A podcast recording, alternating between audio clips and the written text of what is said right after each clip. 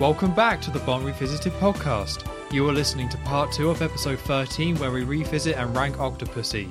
With Bond being captured by Khan, he awakes inside his palace where he is fed something that he isn't quite used to. Join us as we take a look and eventually add Octopussy to our rankings.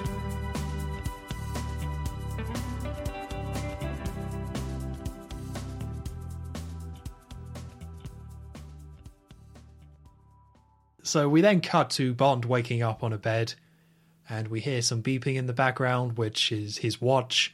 So he takes a look at the watch, so he's still tracking the egg. And Bond goes to open the window, and he sees that there's bars on them. So, okay, I think this is what's going on. So Bond is in Khan's palace and has been locked up there. Yeah. And Khan then returns from Octopussy's island palace thing back to his palace. Yeah. Okay, that's that makes more sense. It kind of because uh, I was wondering where the hell is Bond? Like when he was waking up, I was like, so is where is this place? Um, but yeah, that it's Khan's lair palace area. So he tries to leave, but he sees windows on the bar, these big metal bars, and kind of sees this complex outside, and he sees Khan enter, uh, pull up in a car and get out. And Bond is then looking around, trying to find a way to leave. All the doors are locked. He goes to, you know, he opens the wardrobe, sees some clothes. Uh, a man comes in to give him clothes. Bond tries to leave, but the evil man from before, the one with the zoom ins, come in, and he just says, "Dinner, eight o'clock." Locks the door, and then we cut to Bond in the classic black tux, being escorted by the evil man to dinner. And this is why I think they were like cramming in these suits because normally he would be saving that for a bar or a casino or something like that. But this is simply like he's wearing his classic black tux, but all he's doing is going for dinner with Khan. Yeah, Khan has a very high um, threshold for you know for outfits. You got to look your best. Yeah, I mean you got to look really nice, even though what you're about to eat is really gross. Yeah, that's right. So Bond then sits down in the, this large dinner table where Khan and uh, Madna, I think, right? Yeah, Magda. Magda, yeah, that's the one. Uh, they're they're sitting there, so it's it's very fancy. It's a very classic setup where Bond is having dinner with the villain, and everything's all very proper and nice, and it's basically them having a, a conversation. So Bond is asking, what I can't remember exactly how it goes around, but I think Bond is asking why he's even here. Like, why am I even being kept captive? And Khan saying we don't have all the answers. Of which Bond is like, well, what if I don't feel like talking? And then they go a little bit back and forth on torture methods, where Bond's like, hmm, well, how are you going to use thumb screws and hot coals? And it's like, oh no, we're, we're much more sophisticated than that. And says they're going to use some sort of like psychedelic compound, of which Bond then says, well, isn't that going to cause permanent brain damage? And it's like, yeah. Um, yeah, exactly. yeah. So some stakes there, but this doesn't really go anywhere. So then the the food comes up and gets plonked down as Bond is talking, and it's a a stuffed sheep head. So it's like the skull of a sheep that you can see, although it's still got like a load of the meat on it, and it's been stuffed. And for some reason, at this point, we zoom in on the evil man, the the henchman. it's like okay. yeah. And Khan is kind of talking a bit, and he pops out the eye of his sheep head and eats it, and so, th- so the idea here is that Bond is kind of disgusted by this. Like, I don't think Bond eats any of this, and it is kind of supposed to be like kind of a joke on this. Like, oh, look how gross this sheep's head is, but it really is gross. It is gross. Like, it's horrible yeah. to look at. I really, I don't understand. I don't understand this. Uh, uh, as in, I, I assume they do not eat stuffed sheep's head in India like that anyway. um, so, is it a comment on like, oh?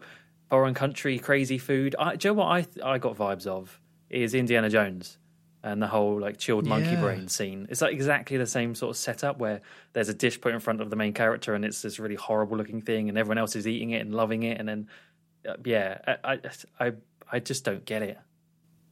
I think you're right, yeah, but it just kind of removes something here because they kind of had something going with Bond and Khan where they're going back and forth and talking about torture methods. It's you know that's a pretty solid dinner talk for villains. That's that works quite well. But it just so much of it just gets sucked away when they're just Bond is staring at a stuffed sheep's head and Carl then eats an eyeball. I'm just like, I mean, I guess it's meant to gross you out a bit, and I don't want to be too judgmental in case anyone does eat sheep eyes. Fill your boots, I guess. Uh, but like for this sort of scene, I just don't think it adds anything. It just takes away, and Khan just seems like a like it just makes him seem a bit odd in a way that doesn't elevate his character. Yeah, yeah, it really does. I was saying earlier that I liked the actor who plays Khan. I think he has got quite a good charisma to him, but he's not really a very. I wouldn't say he's a great villain, and I think, especially this scene in particular, kind of makes him seem a bit more. I don't want. It's not like it's not meant to be pure comedy role, but it definitely takes away from any sort of intimidation or actual uh, fear that this this villain might have in compa- like when he's with Bond face to face and yeah talking about talking about torture great love that stuff and how flippant he is with yeah you know it will cause brain damage. That's all good stuff. But then he just slurps at this at this sheep eye and it kind of saps all that immediately You don't think it would have been better in Doctor No if they came out with a sheep's head when they're talking at the dinner table? and then and then Doctor No tries to eat it but his, his metal hands like grip too tight and it just bursts Oh, oh, he just gets oh, and he's like oh not again these Wow, blasted wow. hands oh. So dinner finishes, and Bond kind of cheekily asks if uh, anyone would like a nightcap uh, after dinner. Asks Magda, and no, and then even asks the henchman as well. No, okay, fine, and uh, is put back in his room, locked back in his room with a guard outside. Um, and as that's happening, uh, you see, or maybe not be quite yet, but there is a helicopter that's arriving to the place. Um, Bond uses the pen acid gadget to melt the bars away from his room, um, which is a good idea. I don't really like how as soon as he did it, suddenly the bars became very bendy. Like if you see, he just grabs it and bends it really easily. I, th- I don't even think he would have needed to like loosen the ends. He could have just bent them in the middle. Um, Yeah, very fake. very very fake and yeah he kind of shimmies outside onto the edge of this of this palace and works his way around and um, kind of passes by uh, Magda's room and sees her getting undressed and there's a bit of a mm there but thankfully they don't do anything else they just carry on because yeah she's like it's really it's really bad but anyway uh, as that's There's the bird as well. Oh yeah, that's that's where the bird jump scare is. There's always one with John Glen, and there it is. The helicopter is is landing, and it's Orlov. General Orlov finally makes a reappearance in this film, and uh, obviously the, he's there to go speak to Khan about all this um, fake jewelry stuff. Um, Bond Bond gets down somehow. I can't remember how. Well, he climbs into the Magda's room. Does he? Yeah. Oh, okay. So he panics because he's about to be because the, all the lights come off because the helipad is about to land, so all the lights are coming on. So he just has to get away. So he jumps in Magda's room as she kind of like moves away at the right second. So he's like hiding in there for a bit. Oh, okay. Right. Yeah, because doesn't she spot Bond at one point? Yeah, because Bond leaves the room following the watch tracker, and then as Bond leaves, Magda actually just kind of smiles because she noticed Bond leaving and just didn't say anything. Mm, which I guess is setting up to what eventually happens. Yeah. Uh, Orlov and Khan go down to this this room um, where there's loads of jewelry, and it's sort of a bit of a, a well, a very a very brief explanation of the plan where Orlov is saying something along the lines of, um, you know, I get what I want with this plan, and, and you'll get the jewelry. Uh, explaining why why Khan's in this because he wants this this real jewelry. Uh, well, no, this is the fake jewelry, but he wants um, the real jewelry eventually that they're going to swap it with because Khan has had his men reproducing all of these very valuable Russian, like uh, what's what is it called? Something Star, one of them. Something like that. Yeah, the something star is like one of the ones that comes up quite a lot. Um, and Bond is there tracking them, as you say. He's got his watch, and he's also got the the uh, the pen nib, the microphone sort of receiving device, because they have got the egg um, in that room with Orlov and Khan. And as Bond is listening down near the door, outside the door, Magda's drying her hair, which gives interference. Bit of an oversight there from Q, I think. Just the hairdryer causes interference. I guess Q gadget. never would use a hairdryer, would he? So he never Oh. tested it. Oh, good point. Yeah. um, so yeah, Bond is missing out some of the the plot points of of what Orlov is is explaining, but um, he does get just like just in the nick of time. He does hear something about one week from today at Karl Marx Stadt. So that gives Bond the, the next location to investigate. Um, in this little scene with Orlov and Khan as well, th- this is where the egg he smashes the egg, right? Because he's like, oh, this this fake has got in the way too much, so I'm going to smash it. And then you get this grimace from Khan, who knows it's the real egg. No, no. So No, no, because it is the fake egg.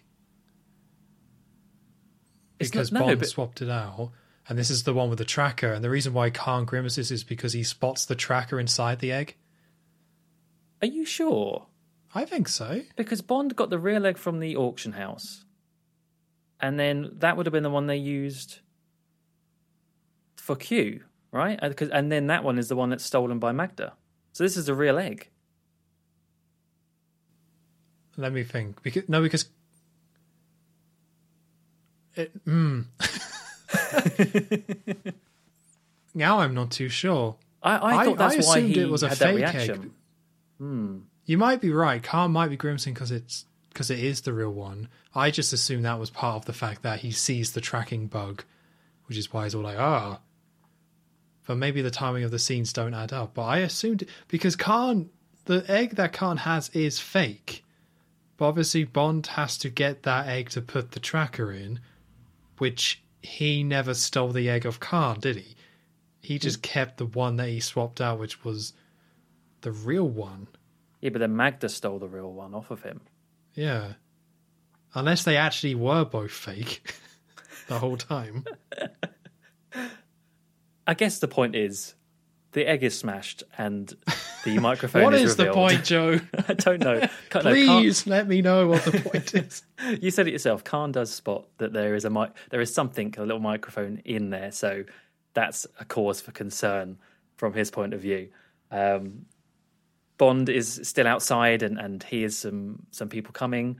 Uh, oh, it's because yeah, I think Khan told Gobinda to go take the the fake jewelry to Orlov's helicopter, and now they're coming back. So Bond hides in this room nearby that's full of well, it's- full of like meat, like I think there's pigs and stuff hanging up, but there's also some dead bodies hanging up.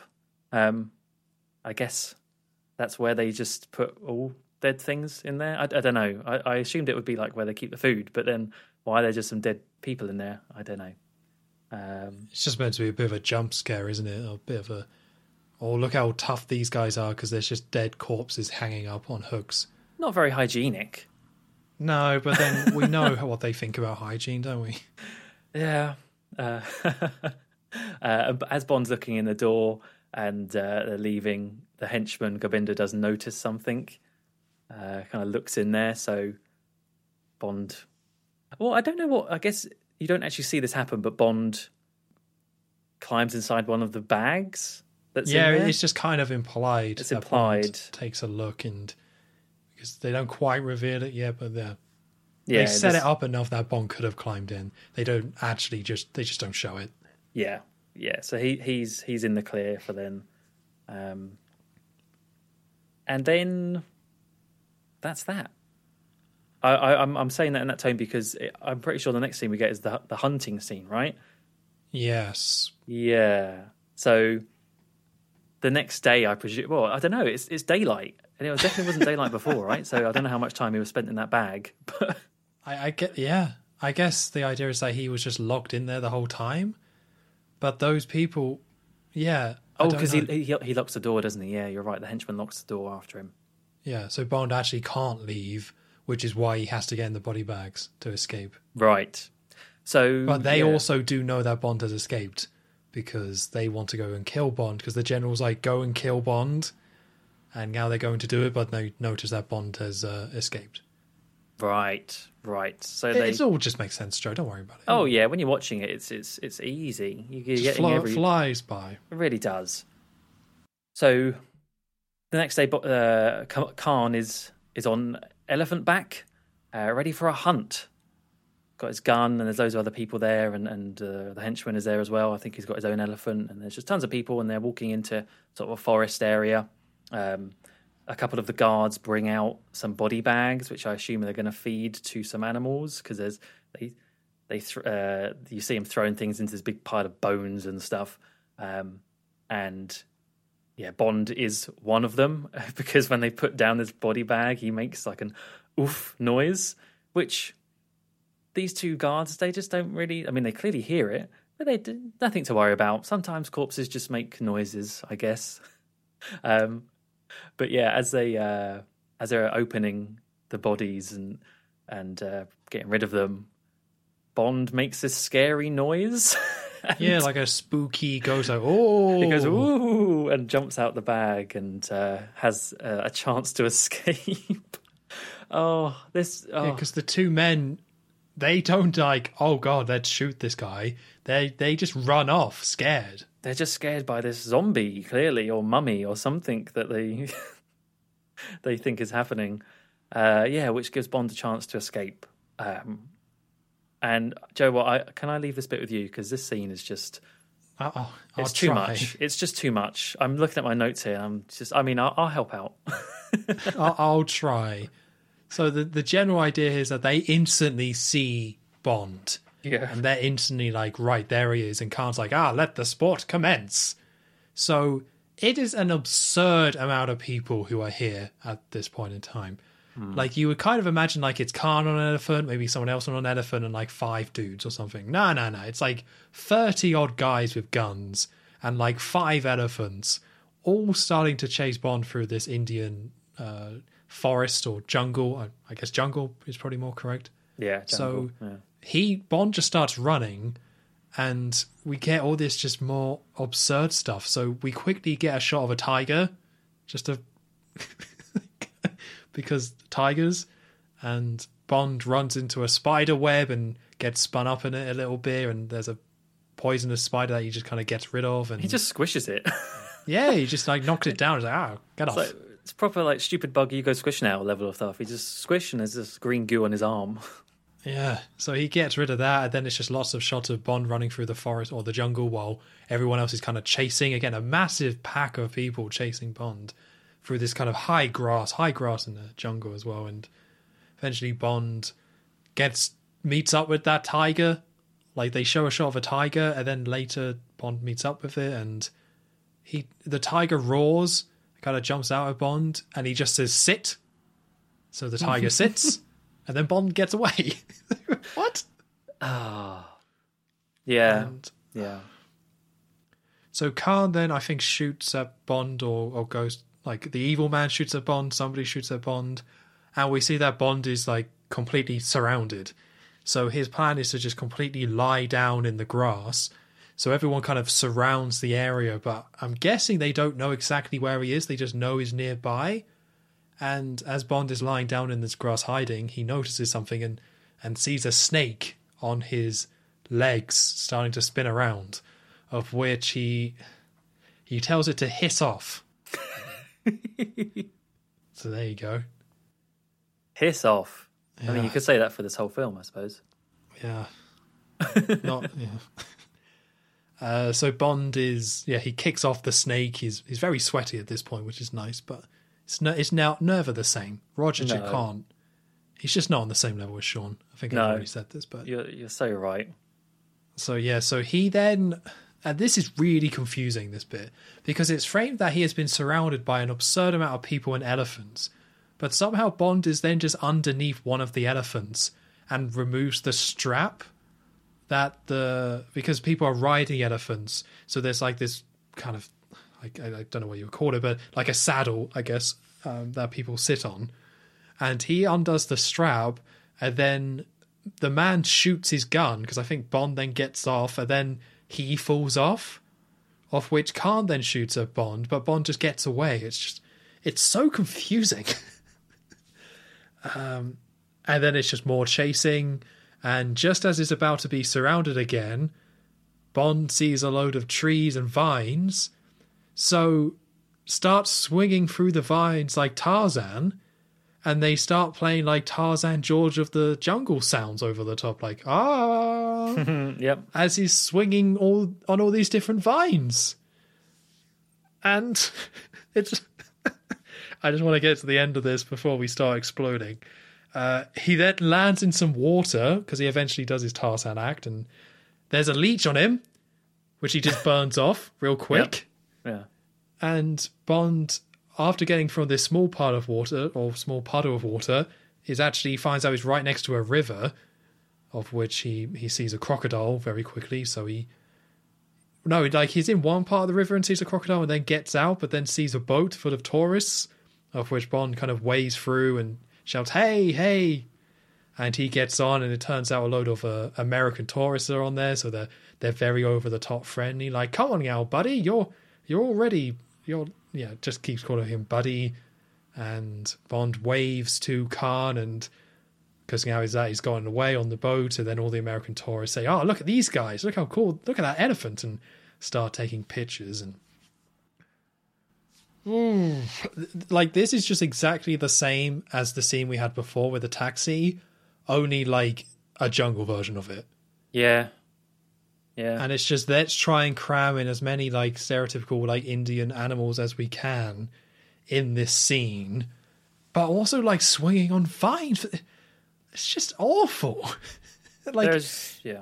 it's just another chase that is taken purely from a comedic aspect, which I find so confusing because I didn't think John Glen viewed James Bond in this way. I always thought he was a bit more gritty and grounded. And from the last scene, last film, yes, there were comedy stuff in there.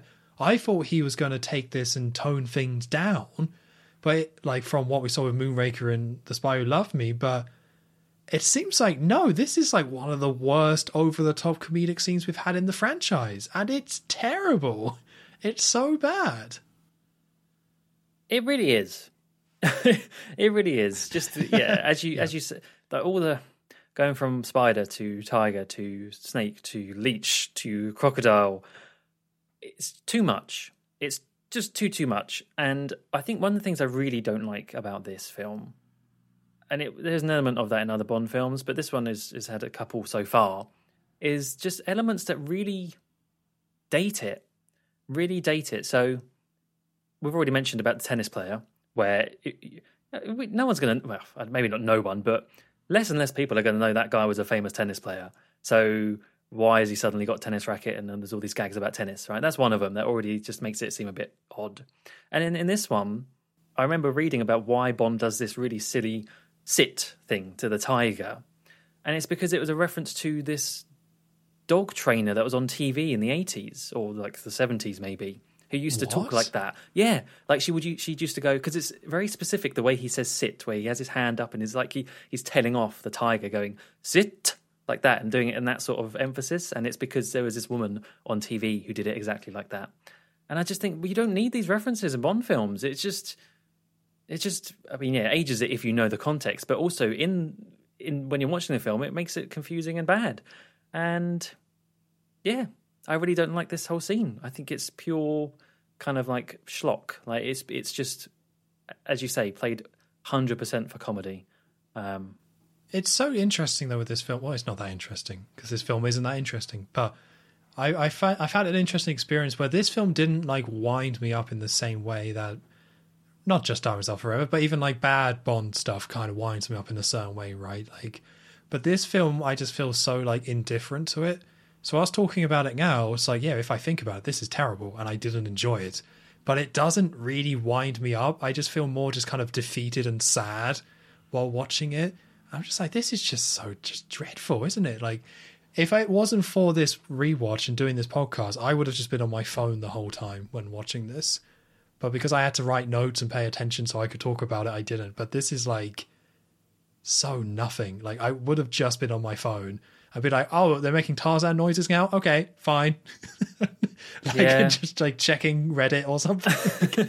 I just, this is just a film I would have just been on my phone constantly if I didn't have to actually somewhat try and take it all in.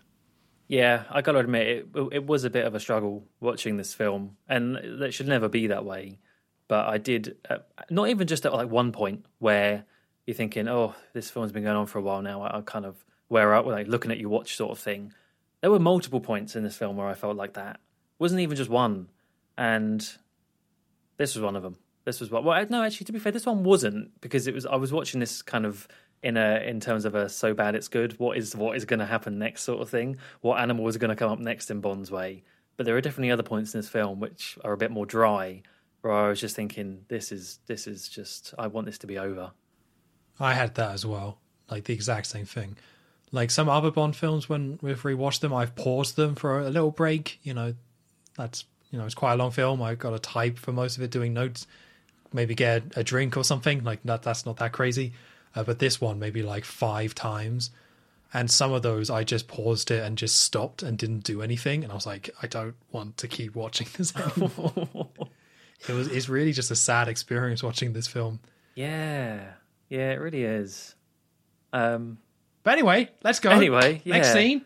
Next Woo! scene. So uh, Bond got on the boat, as you say, and he's back in the uh, the Q branch, where you get a very kind of like a close up shot of the octopus tattoo. Or I, I guess Q or someone in that in that branch has done some research on it um, and explains that it was it's linked to this wealthy woman on the floating palace called Octopussy, and that Bond should and Bond and oh yeah, and it's it's uh, an island full of women and and uh, Bond Bond should go. You know, Bond's there. Oh, I should probably go investigate then. Um, and that's it, right? Yep. I'm just trying to think if they actually say anything more specific about Octopussy, but they Nope. don't. It all comes from her actually, what like her background. So yeah, that's basically the lead that they have. Go see this this uh, Octopussy mysterious woman on the floating island, uh, and so that's what Bond does. He uses a a crocodile submarine thing as a way to swim into uh, the vicinity because it's uh, heavily guarded. I think they mentioned. So he yeah he uses this little crocodile sub, which looks like a crocodile just on the surface of the water, but he's there laying down, and uh, the mouth opens up and lets Bond look out and check that he's there, and it's obviously very silly.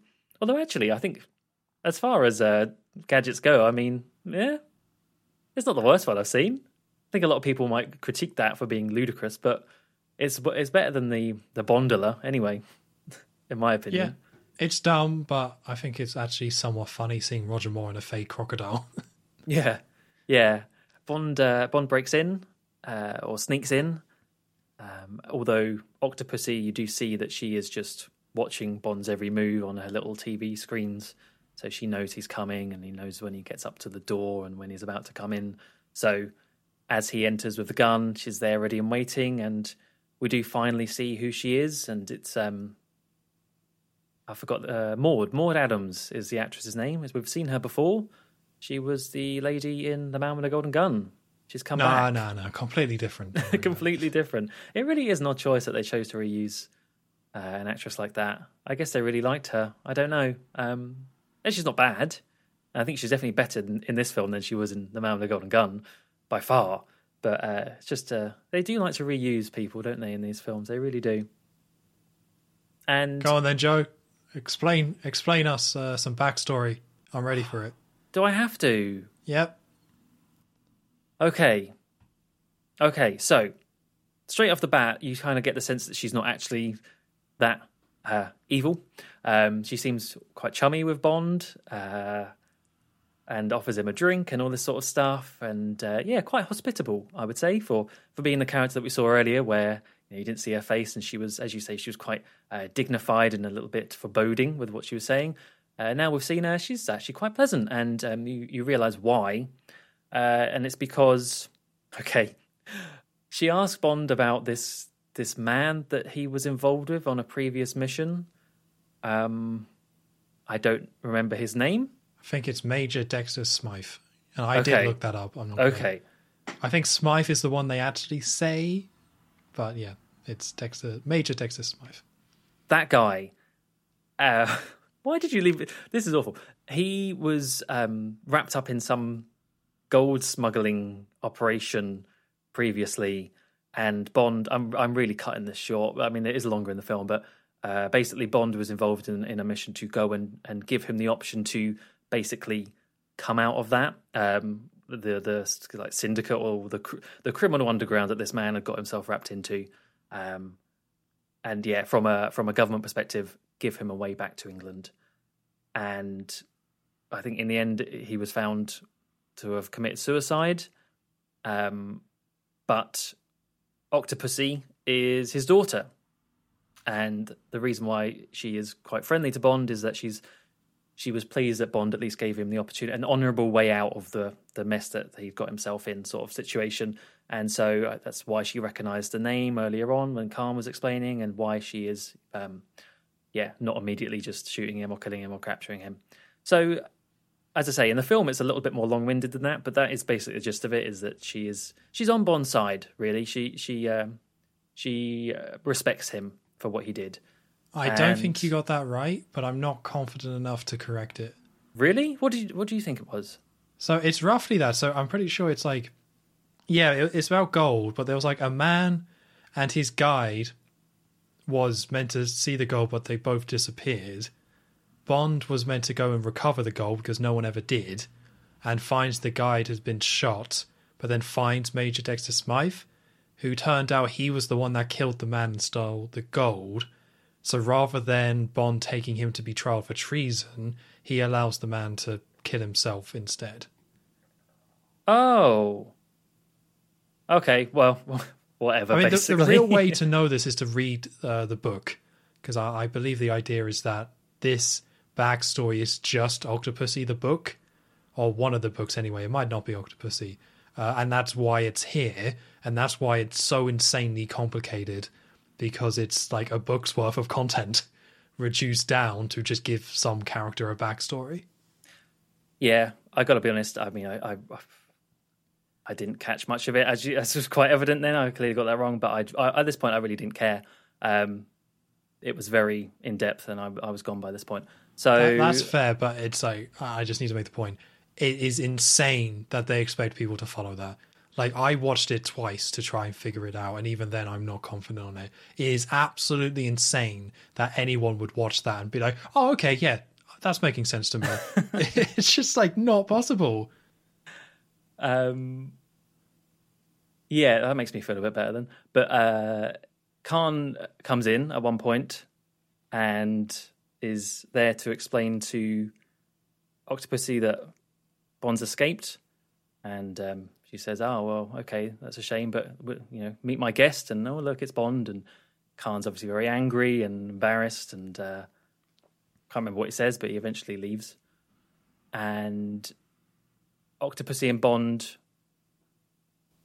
actually can't remember what they do next. To be honest with you, well, there's like a little bit of talking, right? It's Octopussy kind of explains how her father loved octopuses, octopi, and apparently her dad is the one that gave her the nickname Octopussy, which I'm like, that's not right.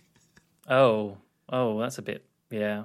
Yeah, I'm glad he killed himself because that's not. mm, don't know about that one. Uh, but I guess briefly, like, yes, she says, oh, I haven't broken any laws, so if you want, stay as a guest. Of which Bond gets escorted to his room by some women who we find out later are part of Octopussy's cult, the Octopus cult. Although to me they look like something from Dr. Seuss here because they're wearing like these bright red mm-hmm. uh, outfits with like an octopus symbol on there. It's a, yeah, yeah they they do weird. they definitely stand out. That's for sure. And that's that. I, I would have to say, I mean, I do like, like you said, I think Maud Adams actually does a much better job here with Octopussy than uh, what she did before. Like I think she she brings a lot to the role. I really like her in a vacuum. I really like Octopussy. Um, not the film. No, no, no. Uh, but the character. yeah, make that clear. Yeah, I got to clarify clarify that. But I actually really like her and, and the way the character is. It's just the backstory is super confusing, and this film is just super confusing. So it's like all the positives I could say about the way the actress handles this and the way she talks and interacts with Bond just kind of gets ruined by the rest of the film um, being what it is, which is kind of a shame. But there was something there, and I think there is real potential there. It just doesn't work in this film because of what this film is. Yeah, Yeah, I kind of. It would have been nice if she was actually a villain, though. In a way, I would have liked if she was bad. Uh, but then maybe I'm just, you know, we'll get there eventually. With uh, the world is not enough, I suppose. Anyway, um, Khan, after seeing that Bond is with uh, Octopussy, he has gone along with uh, Gobinda to go see a bounty hunter, um, to basically go and order Bond to be killed. And he, he says, you know, he's uh, he's at the floating palace, but leave the girl, don't don't touch her.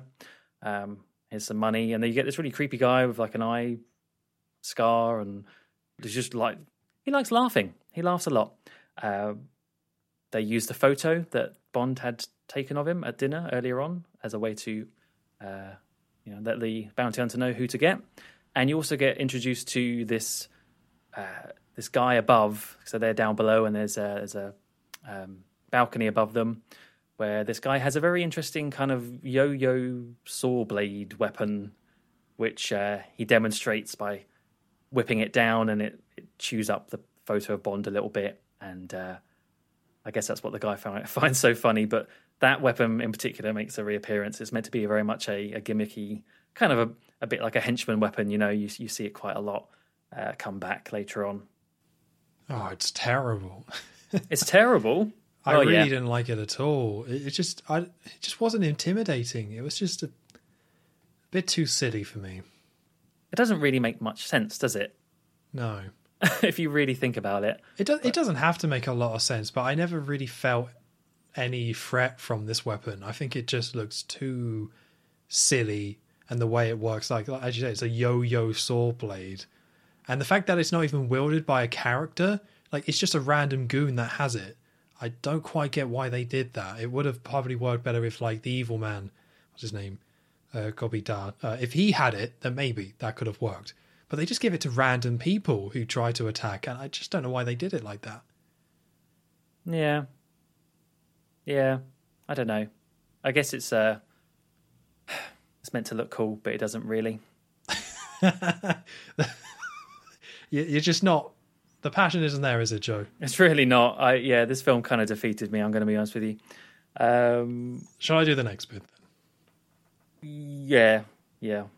So yeah, so they have Khan. To summarize, Khan has hired a group of men to kill Bond you with a saw blade disc, but make sure that they don't harm Octopussy. So we then cut to Q, which is nice, having a little fish by the river, which we see is him outside the floating palace, not the other palace. This is the the island.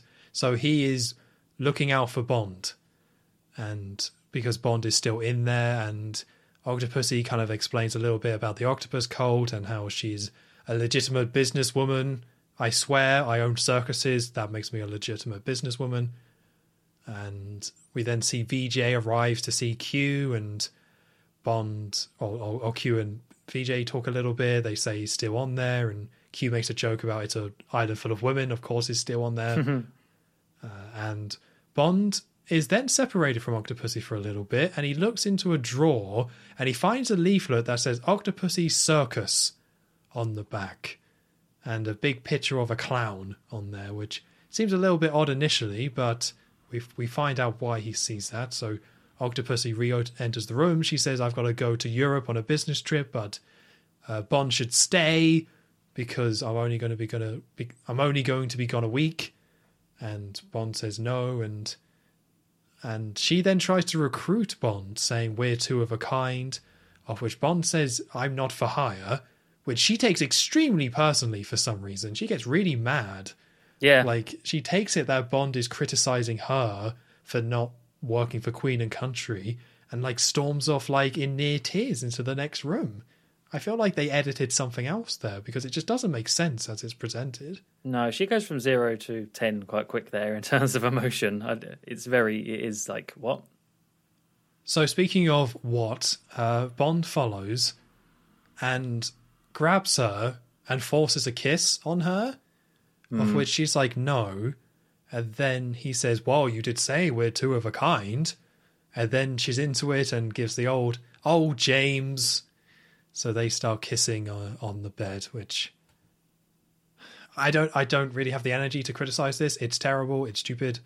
um, but I'm not that invested in this film and Octopussy as a character to care that much. Uh, but we've seen this scene before, and it's always kind of bad. But they were setting them up kind of as equals, and this kind of ruins that a little bit. Like there was definitely a better way of having them kind of come together and see eye to eye. This just feels very forced, very quickly edited because Bond and Octopussy need to get together. So let's just reuse the same tropes we've always used just to make that happen. The main thing I put about this scene, once again, uh, you you might think I'm obsessed with it, but I just put that there are gross noises in this scene as well. Oh, well, there. I didn't notice it this scene. Yeah, I just heard more creepy kissing, gross, wet noises, sloppy. Ah, I don't know if John Barry was involved in that, but and that's all I really have to say. yeah. So we'll keep moving forward. So we then go to so Q and Vijay was watching, but Q was originally on watch, and Vijay came to sub in for him. So we see him fishing, and he then hears a noise, which is like, "Is that Q? Q, are you there?" And we see two men jump out at him and grab him.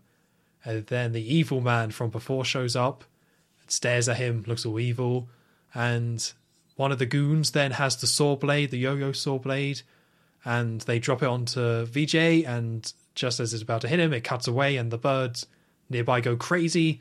Basically, uh, he has been killed off, which is kind of a shame. I did kind of like this character, and it did kind of suck to see him die. Like he did, he is quite naturally quite likable despite the tennis stuff. I, so he's not one of the best ones, but I think some of these side characters have been quite weak in Bond films. I actually thought it was all right. I actually found him quite likable. he was very smiley, which was nice. Yeah, he was But- just happy-go-lucky. Yeah, clearly happy to be there, happy to work with Bond. and now he's dead. now we got Yo-Yo saw bladed.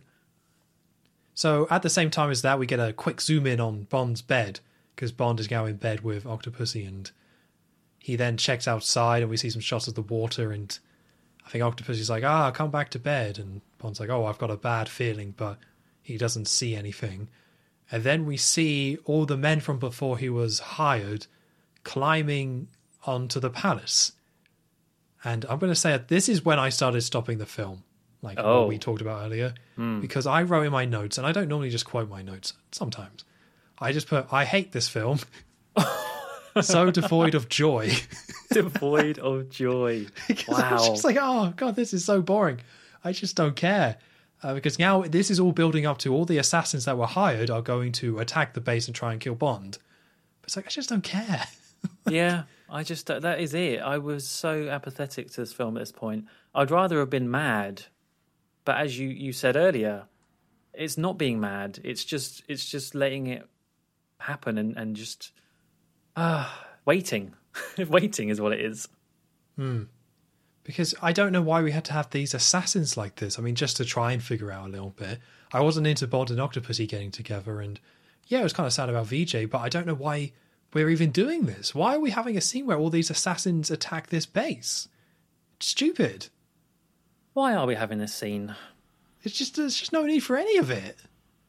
I don't know. You get more cool saw blade action. Yeah, I guess so, but we go from egg to this. We don't even have the egg anymore. Uh, I long for days of the egg. Remember the egg? That was so cool. give me get me back to the auction room. I just Ah, want to stay there. there. That was nice. this whole film should have just been that auction room, but they do it at like ten pounds interval for the bidding, so it like never ends. Oh, and, and the climax of the film is just Khan buying the egg. Yeah, then he leaves. Yeah. Oh, I, I'd much rather watch that. Applause. Oh, we are being quite harsh, aren't we? But it's it's fair. This is just. I think it's we're being harsh, but it, it not the rest of the film is not just terrible. I would say, in my opinion, there is some stuff that I I didn't mind or kind of liked. It's just this is the point in the film where, for me anyway, it really sunk in how much I just didn't really want to be watching this film. And it wasn't necessarily anger or frustration saying this is terrible. Well, it, it was a little bit of that, but it wasn't like, oh god, this is horrible. It's just like, just kind of want to just turn it off. And this is where I really felt it, I think. Yeah. So, yes, all these men are sneaking into the base, and it's actually quite a nice little shot here where Bond is invited back to bed and by Octopussy, and we see a little shadow on the wall very quick of a man because they're all sneaking in. And eventually, a man sneaks above the bed, And this is the man with the yo-yo saw blade, and he drops it on, but the last second Bond sees it and it's like move and pushes her out the way and rolls out of the bed and they then have a bit of a fight. So he's fighting these guys and these saw blades and it's just kind of missing and Bond starts being choked out by one of the guys and Octopussy helps by smashing the champagne bottle they were drinking because of course they were drinking champagne. And the saw blade that was on top, Ball man, uh, apologies, uh, Bond pulls him down by the saw blade, so he drops down, and the fight kind of spews out into the room that had the octopus tank in that they were in before. And Bond smashes the man or one of the guys' heads into the octopus tank, and the octopus just attacks his face, just completely uh, suffocates him. And it's been said before how there's like venom; these are poisonous octopus, so he he kind of just falls on the floor and dies. And the man with the, the saw blade is, is fighting Bond. Eventually, the octopus cult women show up and give Octopussy a gun or a tranquilizer gun, and she shoots one of the henchmen to knock him out. And Bond and the man with the saw blade, I think, uh, fall into the the river outside. They fall out of the window and fall into the river, of which then crocodiles show up, and we see someone is being attacked and killed by crocodiles, but we don't see who. And we get a little short shot of Octopussy starting to cry a little bit because Bond never comes back up. Like nobody comes up to the surface, so they assume that Bond has been killed. So we cut to, while Octopussy's being sad, we actually just cut to Bond in the fake crocodile suit again, coming ashore to meet Q. And Q explains that Vijay has been killed by Khan's men. And Bond says because he saw about the circus before, I think there's some other connections, as you say, about what he heard on the radio, but there's been a few hints at needing to go to East Germany. So he says he's going to the circus in, in East Germany. And I don't have much to say about that one. I think this is very much like all the other Roger Moore fight scenes where there's not that much to it. Although on paper it sounds like it should be kind of cool, like with the saw blade and with Octopussy helping. Like that's quite a neat dynamic and ending it with Bond getting away with the crocodiles eating. Like that's quite a nice touch. Uh, I just didn't really feel much watching it. I didn't feel much watching it. My favorite part of that whole scene was when Bond smashes the guy's head into the tank, the octopus tank, and yeah, you you you see it on the guy's face, like a face hugger almost. And that could have been enough to be that, that's enough to let you know, all right, that guy's dead because yeah, venom is, is fatal. But I, I do love how they had to. There's one other shot later on, not long afterwards, and it's of the octopus on the guy's face, and it's just jiggling. it's just, oh it's just yeah, a, it's just this octopus just having a little jiggle on the face, I guess, to sort of sell that it's doing something to this guy on on his. I just think that's great. You know what? The octopus jiggle that made that whole scene worth it. Do you think he was a real octopus when it jiggled? Oh, 100%. It was so natural. So natural. Great acting from the octopus here. best, yeah, best acting in the film so far. Yeah, I do like this kind of theme of the octopus, though. I think the octopus is a cool looking creature, so I do like having it in here. Maybe they go a bit too far with it, with a character called Octopussy and everyone having tattoos of octopus, but I, I do like the shots they have of this octopus. It's a good character. I don't think they go far enough with No. octopus, octopi. I think Bond needed to have fought an octopus. Or maybe the octopus was the villain. Khan takes off his hat and is oh, it was an, or maybe um, the, yeah, the evil man uh, under his turban. There's just an octopus pulling the strings like Ratatouille style. that would have been cool. Yeah, each tentacle doing a different thing. Yeah. See, so many, so many possibilities of octopi, but there you are. right. Anyway, back to the film. Yeah, um, we are now heading. We're done with India for a while.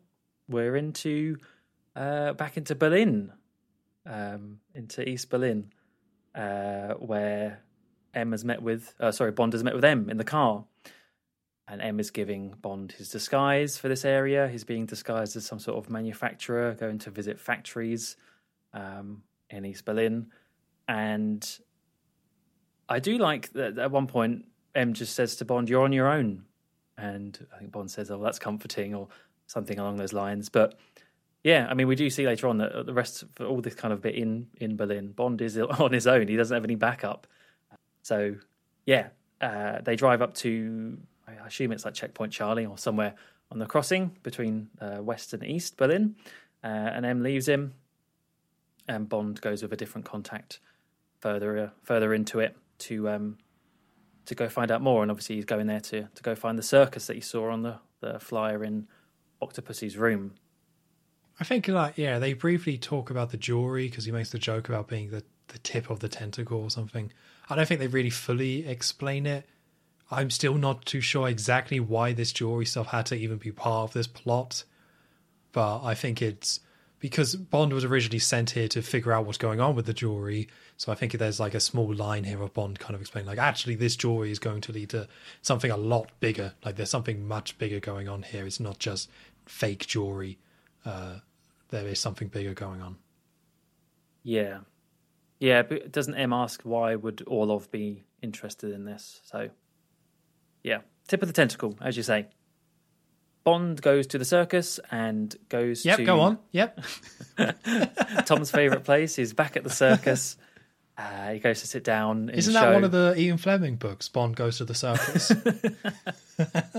Yeah, they haven't used that one yet. Actually, for some reason they didn't use it for this one. Weird. So they've still got that one uh, in in, uh, in their back pocket to use. Uh, yeah, Bond's at the circus. He goes to sit down. It's full of uh, loads of like uh, Russian army army men, um, and there's also Khan, Octopussy, the henchman. Don't think Orlov is there. Or no, Orlov. No, he is there. Yeah, He is there. The twins are there. It kind of goes to show how many characters we've got. They're all there. Everyone's there. The whole gang's back together. Um, and the circus like goes ahead, and you see some of the acts and some of the like acrobatics, or someone being shot out of a cannon. And all whilst this is happening, Bond is trying to sort of suss out what's going on. He's looking around and gets in the way of someone, and someone tells him off and tells him to go sit back down. Uh, he eventually does spot one of the workers at the circus has left his jacket or his coat or something on a chair. So uses that as an opportunity to um, disguise himself as one of the, the staff at this circus because the next day um, you get him kind of lifting up some of the. I guess the circus is done. It's packing away onto the train to move on to the next place. So Bond is there, kind of helping out and carrying some things and trying to blend in to to find out more. Oh, you've missed one of Bond's finest moments as well here, Have I? where so he's trying to see what's going on, and as you say, everybody's here, and he's trying to hide from them because they don't. Because I think Octopussy thinks Bond is dead, so they all think he's dead. So he's trying to hide from like from those guys, and there's just a brief scene where like he's trying to move through the crowd, and this giant fat man gets up. so Bond uses his opportunity to hide behind him to get through the crowd. Oh, what? I I missed Bond hiding behind a fat man. Yeah, but this guy is huge, but it's not like fat. It, it's, it's mostly how tall he is. Like he, this is just a huge human being, but you just got Roger Moore like sneaking behind him in order to get around, which is how he ends up sitting by the the German or the the Russian soldiers. Oh, okay. Thank God for that fat man. Yeah, I don't think he was in on it. Imagine if he was. No, but he, he could have saved he could have saved the world there, that one man. By being so big. Um okay, yeah, I must have missed that bit. Uh okay, right. So now we're on to the whole train stuff. This is where I got very worried. Because you love a train. I do love trains, and I do love one train stunt scene that comes up later on. I do not love this train stuff because, as I say, Bond is now. It's the next day. Bond is there with all the people packing up, and he spots one of the car. He spots uh, Orlov going into one of the carriages that's kind of on its own, like a big red, bright red one. I think it's pink, right? Is it pink? Yeah. Anyway, um, he goes up to it and kind of hides around it to try and find out what's going on inside. And inside, we see uh, Orlov is there with the jewelry, which has been swapped out. So he's done his part of it, which is swapping out the fake Russian jewelry uh, back in Moscow with the real stuff. So they've now got the real jewels in this train carriage. I'm trying to be very going through this point, point by point, um, because Is then it real? Yeah, because then we cut to the repository we saw earlier in Moscow, where where Gogol's there, um, and the guy, some guy that knows about jewelry clearly, is examining the star, uh, Romanov star. That's what it's called, and he notices it's a fake because he crushes it on the floor, and so um, I think Gogol probably suspects it's something to do with Orlov and asks where he where he is. Okay. So yeah, yeah, I got confused by this, but that I guess it makes sense because this there's this canister which uh, becomes important. is the canister full of the jewelry, but we did see it before when Bond was at the palace and has been captured by Khan. We see the evil man takes this canister of jewelry to the helicopter and then it flies itself over here. Yeah. Yeah, well that was yeah, that was all of taking it back to do the switcheroo. And now we've got the real stuff here. Right. Um, and they are, as you say, they're sealing it away. It's in this canister and they're sealing it away in the base of a cannon that's used in the circus. Why like, can I why are they doing that? I don't why know. Why are they welding it? I guess because at some point when they have to cross the border and there's going to be an inspection that they would not think to look there, but they probably could have hid it in many other places. But they swap it out anyway. So I don't get why they weld because then they have to unweld it later. yeah, I don't know. I, I think the know. real reason is so Bond can fight somebody with a welding torch. Oh yeah, that that great fight we get later on. Maybe that yeah. is it. Maybe that is it. So yeah, that's getting sealed away. Bond is still there uh, around the train carriage, and it eventually, I think they're done. So it eventually starts moving. So he has to, he kind of t- uh, goes underneath it and and uh, kind of grips on underneath whilst it's moving. Also, I apologize if I'm making this more confusing, but there are two trains here. Yes, there are. There like, are two it's trains. It's not clear. It's confusing, but there is one because the the circus, Octopussy Circus, is traveling by train. But there is a separate carriage, the pink carriage, which is what everyone was on with the jewelry, and then everyone got off onto a different train to leave, and Bond stays with the train or the carriage anyway that has the jewelry on it. That's right. That's right, because bear with us. Uh, the train, the, the carriage goes into a tunnel, and that is where the identical carriage is. Looks exactly the same, except in this one, there's a bomb because Bond sneaks over and is able to listen in. He switches, yeah, he switches the one he's hiding with, and inside that one, I can't remember who's in there now actually, but they're talking about the nuke. There's a nuke that's being loaded into the same, the same, exactly the same spot where the the jewelry was on the other one. It's being put in the cannon base, and um, there's a guy there that's explaining about how to set the timer for it and what to do to trigger it, and you know all, all that sort of uh, detail. Um, yeah, that's that. I think. I think so. I, don't. It's so confusing, but because now there's just a bomb. Everyone, this film is now about a bomb as well as the jewelry. like this is like now revealing the evil plan, but it really makes you miss this. Like we take everyone takes the mick out of them. The scene where the guy sits down and explains his evil plan, but we don't get this. Uh, so instead, we just have like a random Russian officer explaining to like the evil looking man, be like, "Here's a bomb to blow up a base." It's like what, what?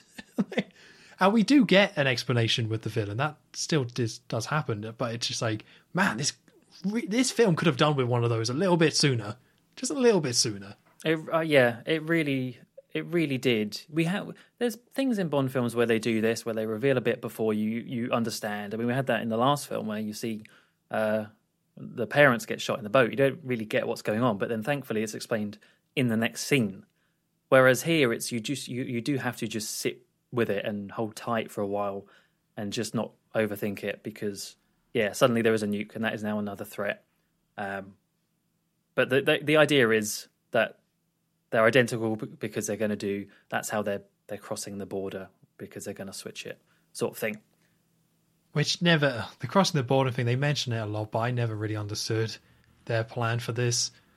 So I'm just gonna say sure, why not? But I never really understood how this is like technically meant to work out the switching of the tunnels and like in the tunnel. It's all it's all very strange. Yeah, yeah, it really is. No, so yeah, so we have the two carriages in the tunnel, and Bond has jumped off the train at this point. Uh, so, or the other train goes after they've done the old switcheroo. So Bond stays in the tunnel, and it's just running through the tunnel.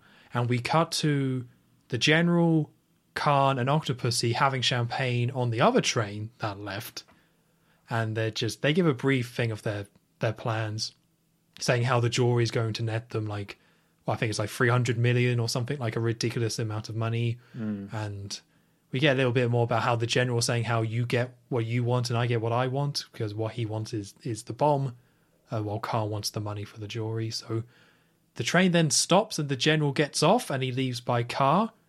And we just need to see that the general has left the train at this point, a different train. So we then go back into the tunnel where the the carriage one of the trains is gone, but the other one has stayed, and we see the the twin is using the welder to unweld the the jewelry out of it. I believe. Yeah, this is the first one with the jewelry in it still. Yeah, so this is still that one. That's the carriage that's currently here. So the twin is doing that. Bond is coming up behind them, and the Bond see no the twin sorry sees Bond in the diamond that he's looking at because all the fake jewelry is now out and he opens it up. And he just quickly turns around and points the welder at Bond. And Bond's like, ah, and just oh no, gets away from it. there we go. So because the twin is all about throwing knives, he starts throwing knives and it gets very close to hitting Bond but never actually hits him. So Bond then kicks this lever because because they're using the cannon to smuggle this, the cannon's there.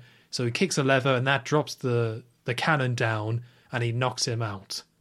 And is that it for this twin? Does well, he actually actually die rather than get knocked out?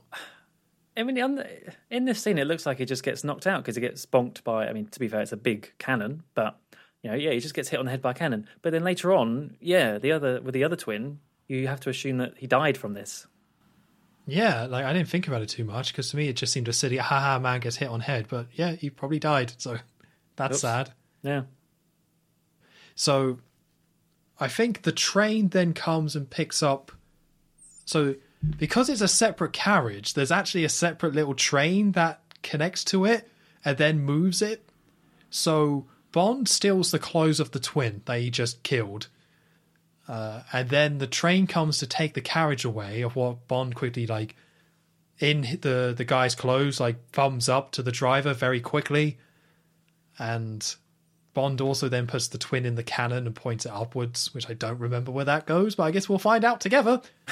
um, so then this train is taken on longer than stops, and the general enters the carriage, of which at this point Bond has his gun. He's waiting for him, has a gun, and points at him and asks him, What's going on? Like, why is there a bomb on the train?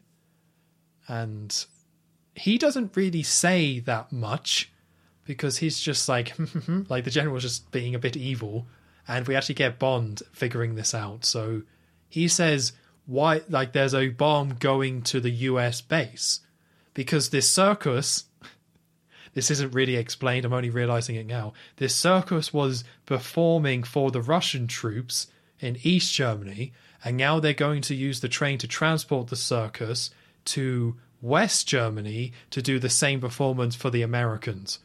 But as part of this whole bomb plot, the the trains going to West Germany and the American base has a bomb on it, of which Bond is all like, "I'm concerned about this bomb going off," and it's like, "Well, what will happen when the U.S. retaliates?"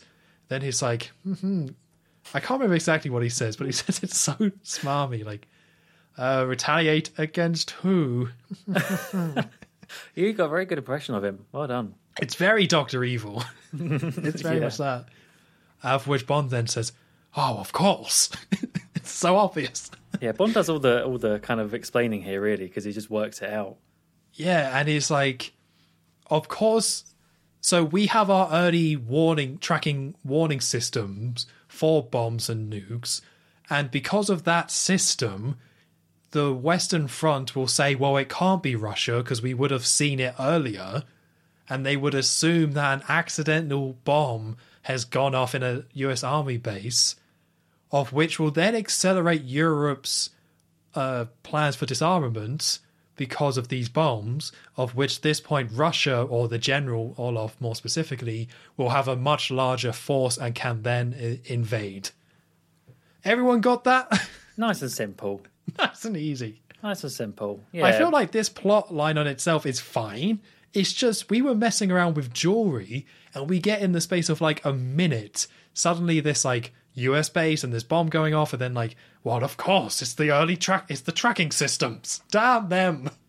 like Yeah, Ah. yeah. This this in itself is a is a perfectly adequate plot for a, a Bond film. You know, look, making it look like an accident to to cause disarmament, and then that's Russia's cue to step in. Great. All right, that's Cold, Cold War gold there. Um, why did we need the jewels and the egg and God knows how much else we've spoke about in this? I just don't know. But this, yeah, this could have been really good, like a, a rogue general trying to start this. You know, the the idea behind it's good. It's just this is the first time we've heard this, and we're about to hit like nearly three hours into this episode, and we're just talking about the entire point of the whole film. And I guess you could argue previous Bond films have done this, like with the Moonraker plots, where they've kind of we only really find out he's trying to create a super race uh, towards the end. But even then, everything is going towards that. But it also really makes you miss MacGuffins. Like remember yeah. when it was just like the Solex, and all you had to worry about was who has the Solex.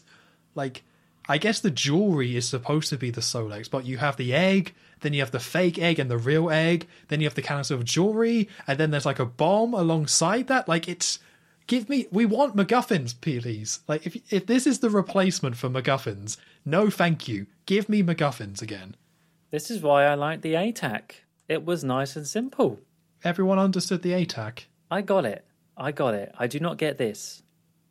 Oh, but so yes, so the general says, "Oh, it's too late." Of which a a Russian soldier then enters the carriage, of which Bond shoots him in the head straight away, and the general uses this chance to run away. And there's a load of other soldiers there, and he's like, "Kill Bond, kill Bond." Of which a bit of a firefight comes out between Bond and the soldiers. Well, it's not much of one, because basically the general's running off, Bond is chasing after, and a soldier show up and Bond just shoot them. And then he just kind of moves on. Of which the general then hold on does he get on the train or does he get in a car I think he's on a different train because Bond steals his car. yeah because bond gets in a car but i'm pretty sure we see the general in a car later but i guess we're going to find out how that happens. I guess so. Yeah. it's very confusing. So yeah so because we are still just outside the tunnel i think.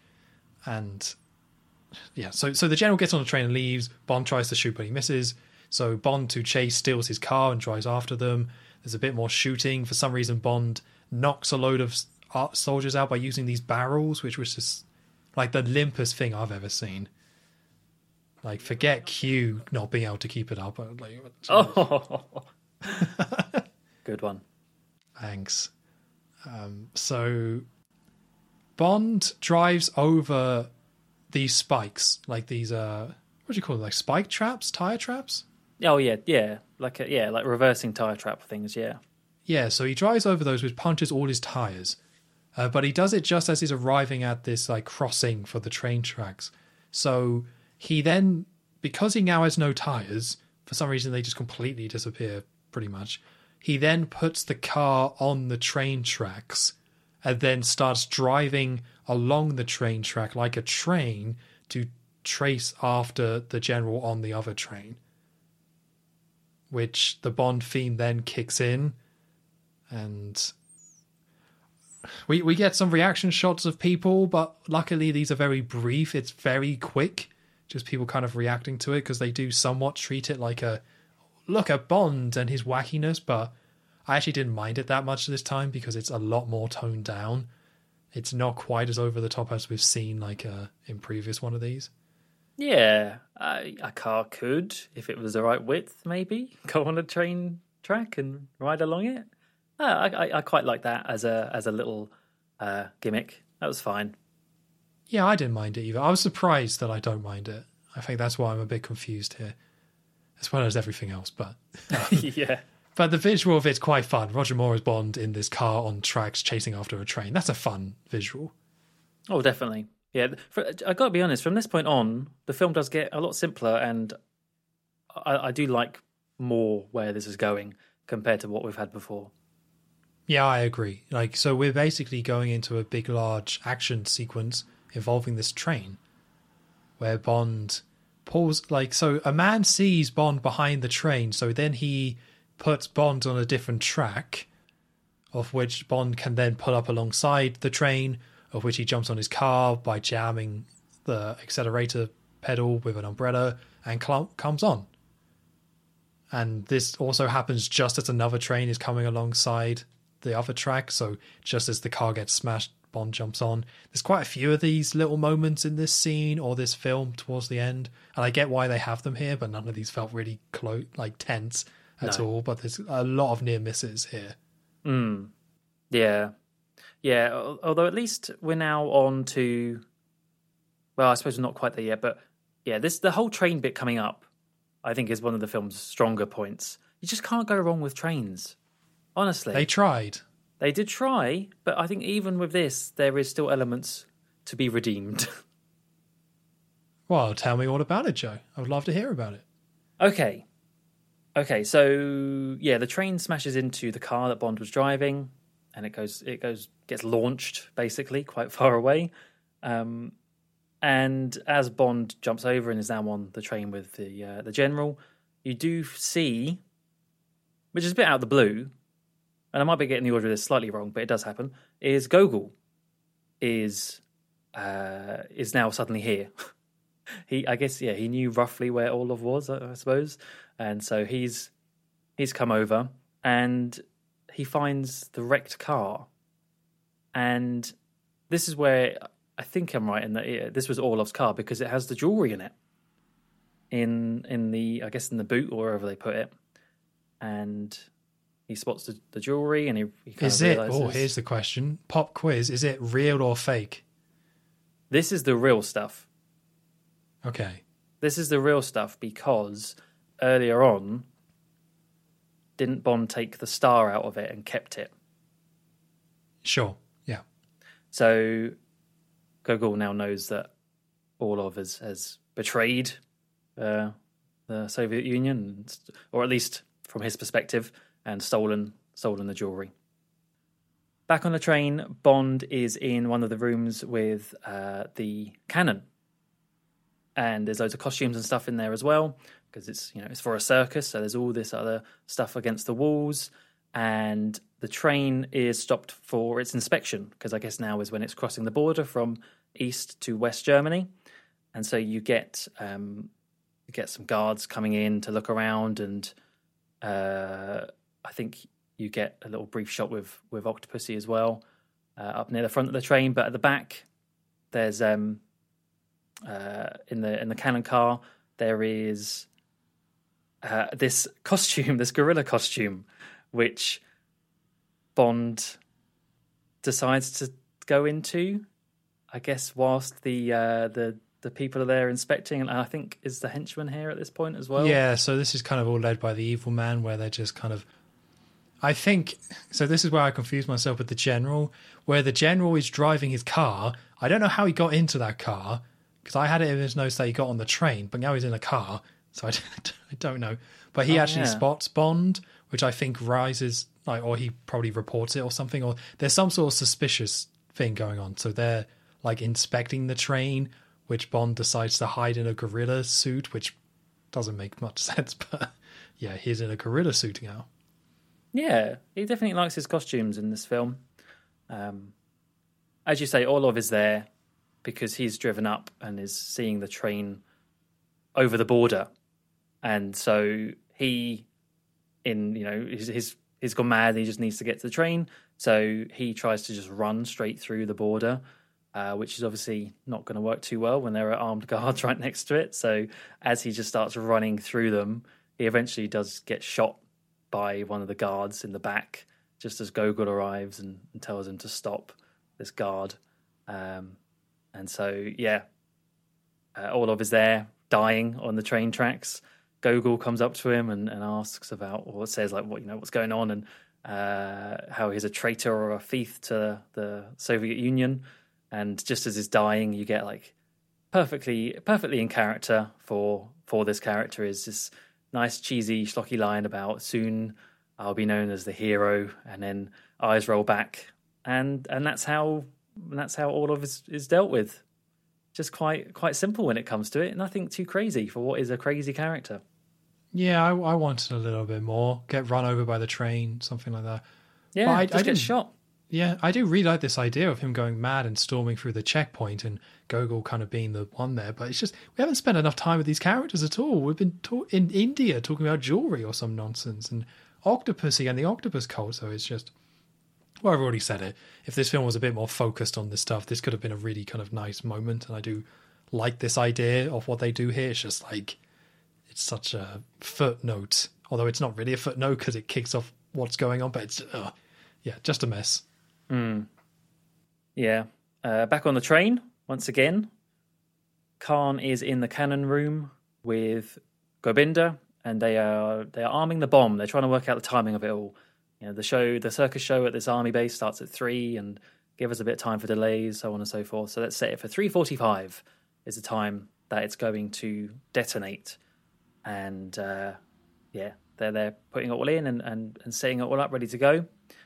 Bond is still there in the gorilla outfit, still in disguise, uh, listening to all this and, and watching what they're doing. Uh, Khan goes, but uh, the henchman stays there. And at one point, um, Bond, sort of in the gorilla outfit, makes some noise or trips slightly, and, and yeah, causes a little bit of a uh, distraction over there, which is enough to get Gobinda to investigate, basically. And he, he heads on over and um, chops off the uh, the the gorilla's head with a sword. Although thankfully Bond is now no longer in there. He's uh, taken that as a chance to escape out onto the roof of the train carriage and the little hatch. Which makes no sense the way it's shot, but that's fine. it doesn't make any sense because how would it still? Yeah, how is it upright still? And how is it? How do you do it that quickly? Do that. Just doesn't know. It makes no sense. Well, we- we- we'll come up to a similar thing with the clown disguise later on. But uh, yeah, now he's on the roof, and uh, Gobinda did briefly see like his legs go up, so he knows he's, he's up there and um, something's going on. There's someone on on the train. Well, I guess he doesn't know at this point it's Bond necessarily. Maybe I don't know. Doesn't really matter. No, I don't think so. No, yeah, because it, they asked later, like, "Do you did you recognize him?" And then he's like, "No," which I I was like, "What do you mean no?" but I think they just dropped that line in there because Khan asked him if you recognize him. Uh, but I think they dropped that in there to just say, "Yeah, these just a reminder, guys. They think Bond is dead, so they know somebody's attacking them, but they don't actually know it's Bond. Not that that it means that doesn't mean anything. Like that has no impact or anything, but they throw it in there." Yeah. Well, you do get that. I do like these scenes coming up now where Bond's on the the roof of the train and uh, eventually sort of like has to go onto the side of it and um, dodge some things on the side of the train. Like there's some bushes that are going past, and you get all these shots of someone actually doing this. And we've mentioned before in this podcast about one of the good things about a train is uh, in Bond films is that there is always just a natural sense of of danger. You know, the speed and and and things like that. So this is great. You know, there's actually some good stunt work here. It's obviously not Roger Moore, uh, but it doesn't. I don't think it was too distracting here, where it's clearly cut into a stunt actor. Uh, you just get some interesting things being on top of a train and and yeah, hanging on and doing all sorts of funky stuff. Yeah, you see a lot more of it than you would expect for a Bond film in the 80s. Like, they do show a lot of the shots of this man hanging on the train, which is really cool. It's Yeah. something that I think the franchise has done very well, at least over the last 10 years, is doing these practical stunts and getting really great shots of it. And yeah, as you say, they, they do that here, and it looks really good. And it does make me think, like, the idea of having this big finale on this train and having a bomb heading towards something, a Bond has to stop it. It's a really strong idea. It's just everything up to this point has really soured it a bit, but the idea of it is really strong. And I would love if this kind of stuff was in a different Bond film because I think on its own, it's actually really cool. you can't go wrong with an element of yeah some some sort of time sensitive end of the world thing right? It's it's very it's very basic but it works you know? There's this bomb that's about to go off. We know the time and we will eventually see that they they you know they, they really emphasize that when they show like how much time is left on the on the detonator.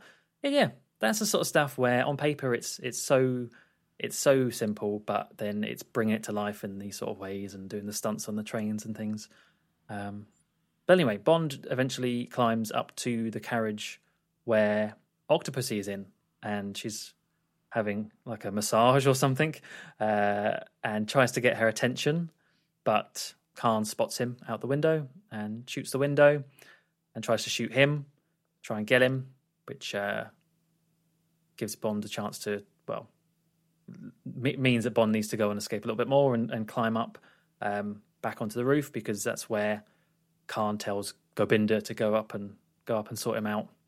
And so you get a little bit of a uh, a scene with him, Bond, and one of the twins is there. Eventually, I think maybe a little bit later on he, he turns up, but uh, yeah, you get uh, Bond and, and Gobinda. Has he got a big sword? I feel like he has another big stabby sword. Yeah, it's a, it's a big sword. Yeah, this bit's fine. I wouldn't say this bit's amazing. It's just uh, kind of more of the same, to be honest with you. Eventually, yeah, one of the twins is there, and they both somehow, in like all the commotion, get thrown off of the train together. And yeah, I don't know how. It's a bit weird. I don't know. They don't like know enter exactly. a tunnel, but they're because Bond is just like wrestling and he's really climbing all over this train trying to get away from uh, Gobinda. Uh, but then he ends up fighting the twin, and yeah, they just both fall off. Yeah. Oh yeah, because he uses the steam at one point from one of the pipes or something, doesn't he? But yeah, they fall off this train, and Bond uh, runs off into this uh, forested area, um, and uh, the twin follows him with his knives. And there is a little cabin for some reason, very very helpfully nearby. There's a little cabin which Bond is about to uh, go into when he gets he gets knifed. Well, not not really, but he he gets stuck in place like a circus act by the the twin, and he kind of yeah throws those knives all around him to keep him in place, and goes up to him and uh, with his final one is uh, is about to is about to kill Bond and says something along the lines of "This is for my brother." So that's why that's why I do think the other guy died. Or maybe oh, he he's must, just yeah, he must have done. yeah. Uh, and as just as about to do that and stab Bond, Bond opens the door um, to like make him fall through and takes one of the knives and, and throws it in the guy's back instead. And you get a nice little line here where he says, "And that's for 009." Imagine yeah. how much better this would have been if like that opening scene wasn't so silly. like, Oh, what with it, like being trapped on the door? well, being clowns and stuff. Like because this is shot. A lot of the chasing stuff is shot exactly like that uh, early scene. Of, Oh, you know, right. 009 running through, and now we've got, you know, it's the classic Bond thing of something you saw early on in the film. We're going to do that, but this time it's with James Bond. So how is James Bond going to get out of this one? But the fact that that scene was like 009 was a clown, and also just the fact this film's a mess, just means this doesn't really have that impact. I, I think I would have liked this a lot in another film, and on paper it, it sounds great, but actually watching it, it was like, well, it's it's so forced. Like there's a train with a bomb, and now they're just fighting in the forest. Just to, it's yeah, it's it's it's a cool idea, but it, it doesn't work for me. Yeah, lots of the, lots of the film just doesn't really work for me. Um, I did like the 009 line, but yeah, uh, at that point the train has now you know gone off quite far ahead, so Bond is is stuck. So he needs to try and get back to the train. He tries to hitchhike uh, unsuccessfully. No one's really paying attention to him. There's one car uh, full of like, young people that slows down to sort of bait him to come and join him, and then they just drive off. I did love Bond just being completely screwed over like that. it's just, Yeah, it- this end of the world funny. situation, and it's like, nope, never He's just mind. jogging along the road with his thumb out. It looks so sad. It looks Yeah. so sad. Uh, he eventually does find one though. It's this German couple who keep trying to feed him sausages or beer or something like that. Both of them, yeah. Just Yeah. any any German cuisine, they're like, "Oh, take it, take it." He's like, "No, No, no, no, no. thank you, danke, no, danke." thank you. Just like yeah, pointing out where he needs to go and everything. And uh, he eventually they they eventually park in this little town area where he gets out, runs off, and tries to go into a phone booth, I guess, to try and ring up someone to let them know or get something. And uh, there's this really annoying woman who gets in there just in the way, uh, just in front of him, and and uh, won't let him in. She's very uh, very important phone call she has to make clearly. So instead, he just steals her car. Yeah. He spots he spots the car that she came out of and uh, and takes that instead, and that leaves him driving off and then being chased by the local police force there in that town. This bit did kind of make me laugh a bit, not massively, but yeah, as you say, Bond desperately trying to get to this bomb and just kind of having to deal with these annoyances was quite funny. Yeah, yeah, I liked it. it. It's it's silly, but it's not too silly. It's just just the right level. Yeah. But alongside this, uh, there's been shots of a of the circus coming to the army base. So as Bond is running, as he's getting to this town, we are seeing that well, there's this big parade going into the army base. So they have successfully entered the base, and we see Octopussy, Khan, and uh, the evil henchmen have all met up as the at the circus as Bond is trying to get there. So as Bond is being chased by the police to get there, we see Khan is sitting next to a US general or a high ranking officer, and the circus has begun. So all the American troops are watching the circus, and Khan is there with the US general as he's watching it, and he's having a great time. Of which Khan says that I, I need to go, unfortunately. So this is all part of their plan because Khan and the, the henchmen know that this is going to go off. So their plan is to leave a little bit early because I think the person who explained it from before is that they needed like 20 minutes. It's either like 20 miles is the radius or they needed like 20 minutes to drive off. It's something to do with 20, I want to Yeah, say. yeah, So Khan gets away. Uh, the, the car doesn't start instantly, and then it does. Again, actually, kind of a little bit of a funny moment. Nothing amazing, but it's quite nice, especially with how slimy Khan is. I quite liked it. mm. Uh, and we see Bond is just manically trying to drive down this motorway, being chased by the police. And the thing I actually quite liked about this chase scene is, first of all, I really like this idea of Bond manically trying to get here to stop it. But also, the German police aren't stupid. like, Wow, yeah, yeah, it feels very much like a reference, like a poking fun at it previously, where because in previous films the police chase and the slightest little turn they have to make, they spin out and go crazy. But we actually see some very, I want to say, deliberate shots of the German police kind of losing their way a little bit, but then just like correcting. And I think one of them does like a, a 180 or something like that. Like it was actually really refreshing to see the police. And I feel like it was deliberately done to show like actually the German police are pretty good. like Yeah. it was it was deliberately done like that. yeah. No other police force around the world. They're all terrible, but Germans, they're they're actually competent. Yeah, they'll get you. Uh, so we get a lot of shots of the bomb timer, and so Bond eventually gets to the U.S. Army base and pulls off, but he pulls off in a way so the German police, I don't think, really see him. And Bond drives past Khan in the car, of which the henchman's like, "Should we go after him? What should we do?" And Khan's like, "Just let him go. Like he's going to go and get blown up, so it's fine." Yeah, and then it's a lot of jumping between Bond trying to get to the army base and the circus going on. We get a little shot of Magda, who she's a magician. Forgot to mention it at this point, but she does magic, so oh that's yeah, pretty cool. yeah, yeah, yeah. Magda the Magnificent, something like that. Spin off. And- um, yeah. So Bond eventually gets to the army base, and the guy at the thing says like, "Whoa, whoa, whoa! What's going on here?" And Bond's like, "Damn it, man! This is urgent. We gotta go. There's a bomb. We've got to stop him." Of which the guy doesn't really believe them, so he then just goes, and everyone starts chasing him. Is it at this point that he gets out the car and just starts running? Yeah, yeah. He just legs it. Yeah, I think so because we also see the the American are chasing, and I think we get some shots of like the American cars just instantly crashing, which is why I think they're kind of like poking fun at Americans and also like having the Germans not cra- nearly crash and not crash, and then showing like the American cars just straight away crashing. I think was like a joke they were putting in there. Oh, I, I got to admit, I, I didn't catch that watching it, but it sounds good. Well, something you probably did catch is that Bond gets into the caravans and gets grabbed by a monkey very briefly. Oh yeah, Yeah. So he's going to where all the circus people stay, which is why there's a monkey there, of course. and sees a load of clowns running into the circus. So he gets the idea of maybe I can dress up as a clown.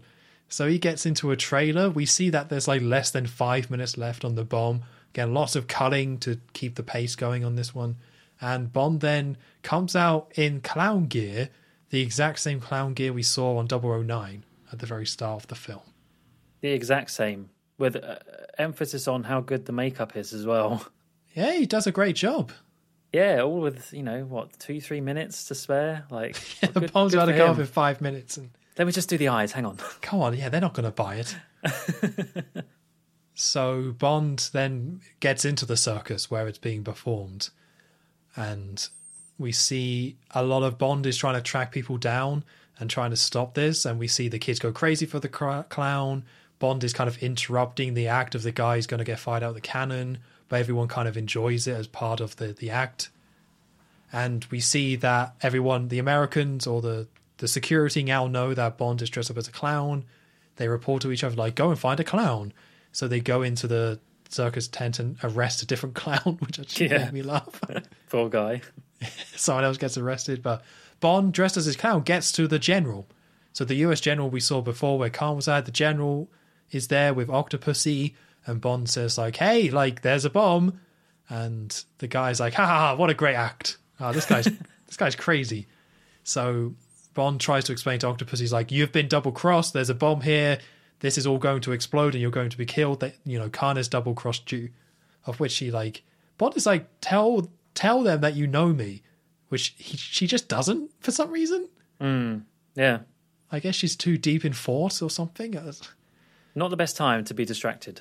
No. So Bond then starts getting into a fight because the security grab him, but then all the rest of the circus act start fighting the security as well. It's just chaos. I don't know how this really happens, but yeah, suddenly it's just everyone is there fighting, and there's this giant crowd. yeah, it's like the circus people don't I guess the circus people don't know that Bond is Bond. And there's a reason they're arresting the clown, so they just assume there's the US security is just arresting one of their clowns, and they take that personally, and then we get some city shots of circus people fighting US Army security, which is Yeah, I'm just numb to at this point. pretty much. Yeah. So Bond grabs an axe. He's grabbed by security eventually, but says, There's a bomb, there's a bomb. Of which Octopussy then exposes the bomb in the cannon. And they let Bond go. He goes to defuse the bomb. We see the old metal ring technique, like we saw in The Spy Who Loved Me, ah, where we get yep. another scene where Bond is slowly sliding out the bomb between these metal rings, and he gets it out at the very last second, of which Bond is thanked and he's a hero. Octopussy is told that Khan is going off to India, so she storms off, and we have Bond as a clown just standing there. And that's your scene. That's the big The action end. scene, I guess. I didn't mind this actually. I gotta be honest. A okay, so like Roger to- Moore is a clown. Thumbs up, thumbs down. Where Thumbs up. that? Thumbs, up. from me. Yeah, I don't mind Roger Moore as a clown actually. I, know a lot of people don't, but I eh, don't. You're not. No. Eh. I mean, it. I can still appreciate like, the scene and uh, the like the tension of it. I think they did a good job of that. Um, the fact that, I mean, excusing the whole thing about like he looks far too good to have that taken like a minute. That that's silly, obviously. But I think in terms of the setting and him, he needs to blend in. And he's a clown. Yeah, so what? It's fine.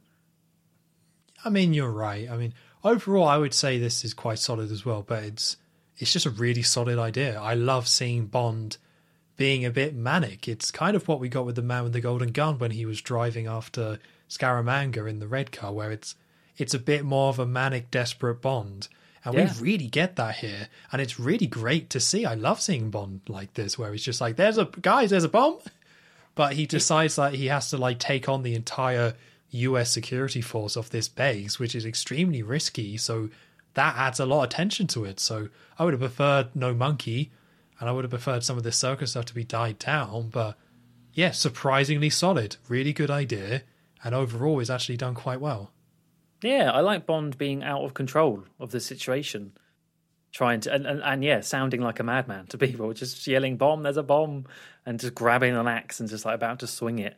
And are being held back by people. I mean, it's frustrating, but that's like, like you know, it's the point of it. Like, yeah, it's um, I think I can definitely forgive the whole clown aspect of it because uh, other, I, I think the scene works anyway. Even if if he wasn't dressed as a clown, would it be better? Eh, probably, but I, it's fine for me. Yeah. Can we ask that question in other scenes, but the opposite? Would this scene be better if he was dressed as a clown? um, maybe Vesper's death. Just like a teardrop. Sad clown. Uh, maybe not. Yeah, I don't know. Um, and I, I, like how it is Octopussy that is the one that shoots it and reveals the bomb as well. So, kind of a nice little. We're not quite at the end of the film yet, but it's a, a nice thing for her to have done rather than Bond. Yeah, this this yeah, it was a nice surprise. This ending bit, from considering how the rest of the film has gone, this bit was surprisingly good. Now that we've stripped away some of the fat of the story, it it works a lot better, and it does kind of show the potential that maybe this film had if they were if it was just better written to have that fat stripped away earlier. Because now that like the general is dead and it's more just about like Khan portraying Octopussy and a bomb going off, it just works way better. It's just way more interesting.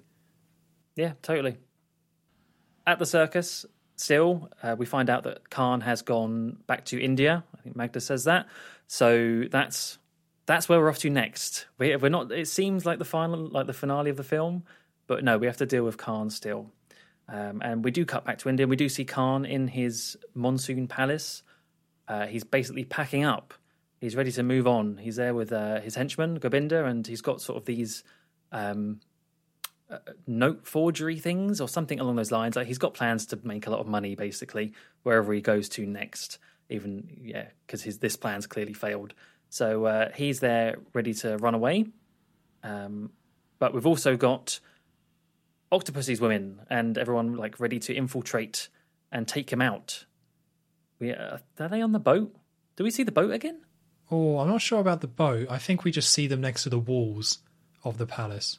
Okay, so they got yeah they got there somehow, um, and they're all there. Some of them are like climbing up with like big poles and stuff like that, and uh, other ones are sort of distracting the guards as well. There's a little bit of a, a hodgepodge of what's going on. Uh, but you've also got um. Wait, how does Octopussy get up to Khan? Yeah, she's there. Like, I, well, they all just climb up, don't they? I think they climb up separately. Like, there's the human pyramid, but then like there's ropes.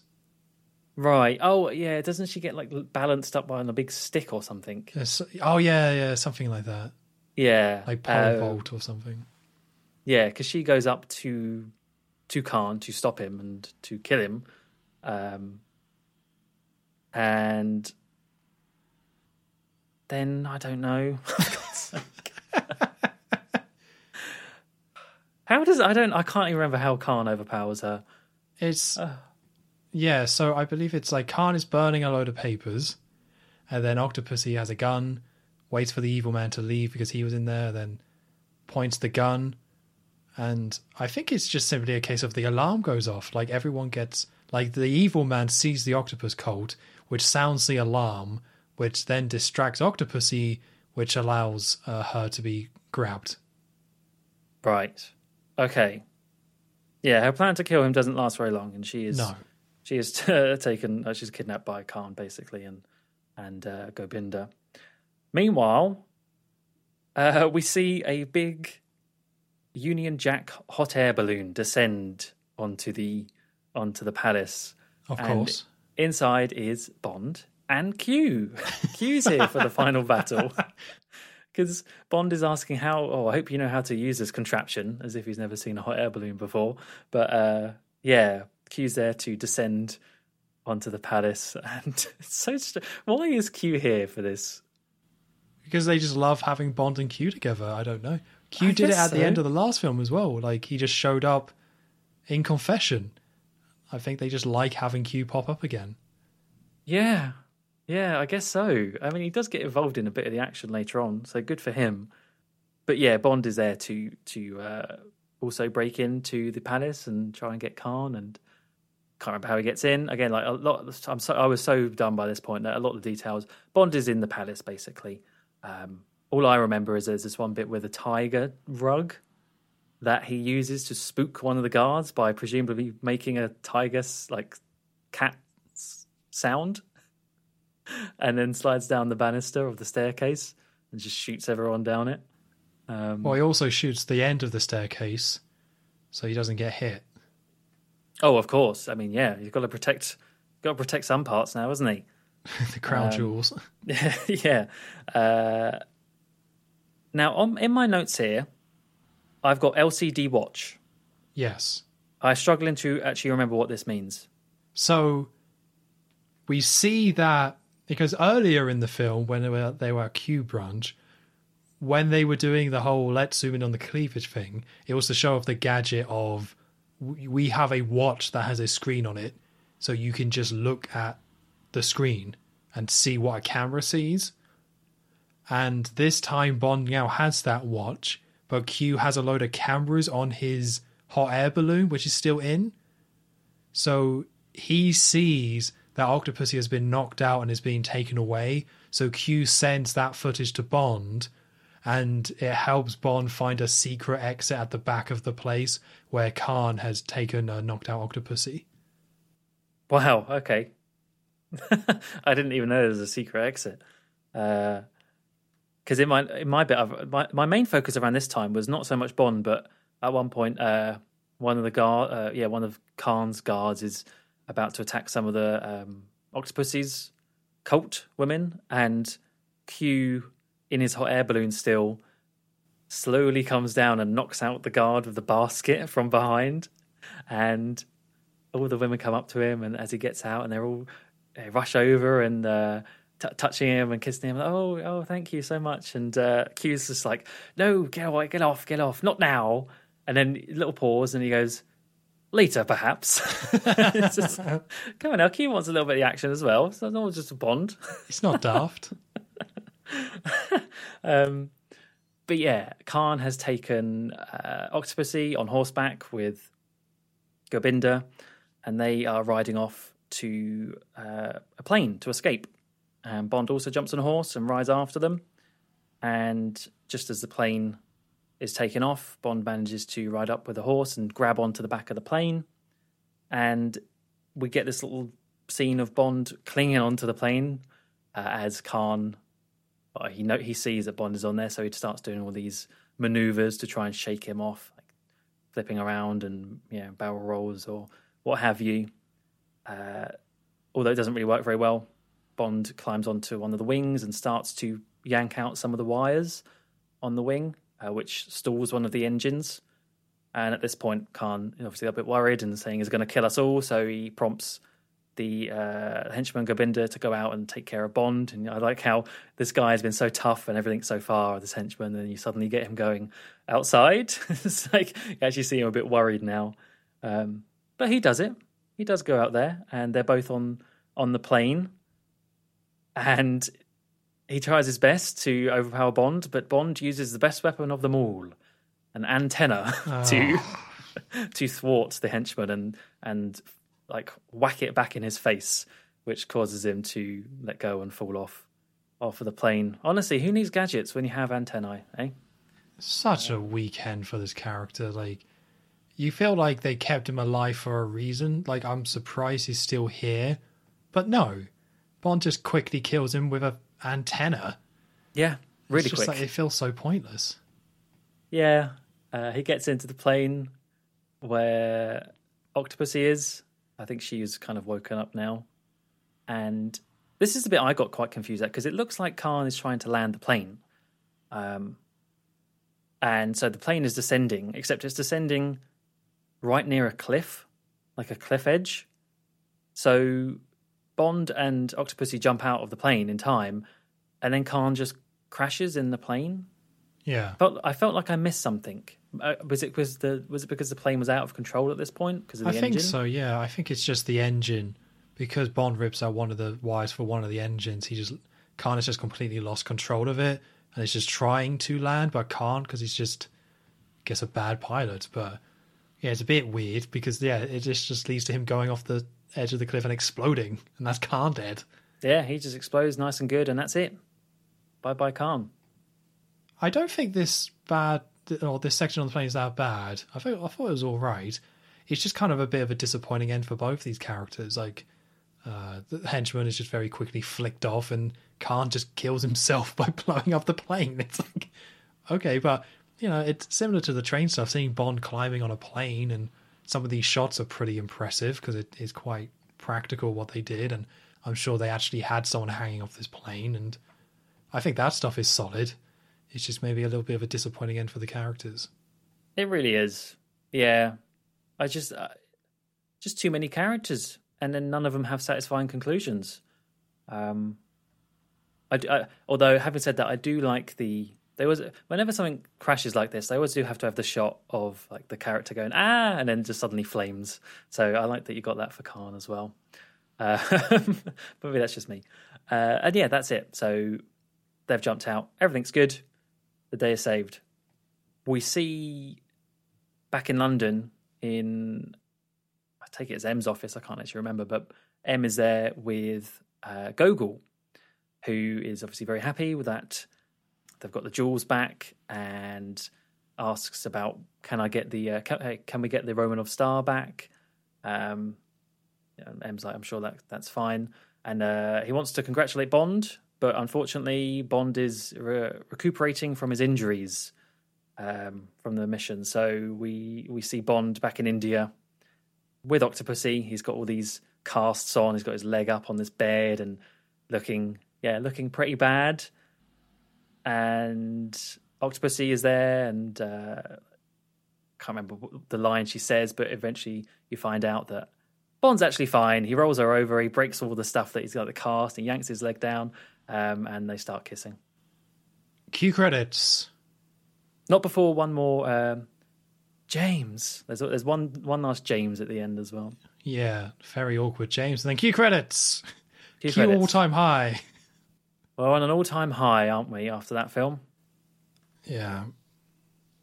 Uh, I'm trying to think if I've got anything to say about this specific stuff. Uh, not really. Like, I guess it's nice that it's not so over the top. This this end scene, it's still the same format of Bond with the girl messing around, but at least it's a bit more toned down. But yeah, not It's as quick. bad as the last few.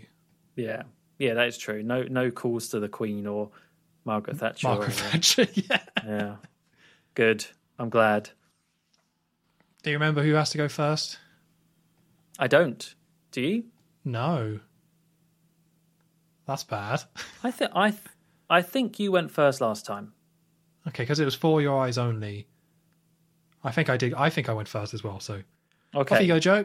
All right. Well, I'm going to keep this brief because I feel like you, if you haven't gathered by now my opinion of this film, what you've been listening to for the past three hours or so, um, I didn't like this film. I really didn't like this film. Oh, Uh, what a come down! What a come down from Your Eyes Only back to this, and I think that, as I said earlier, I think that was part of the reason why I just didn't like this film so much.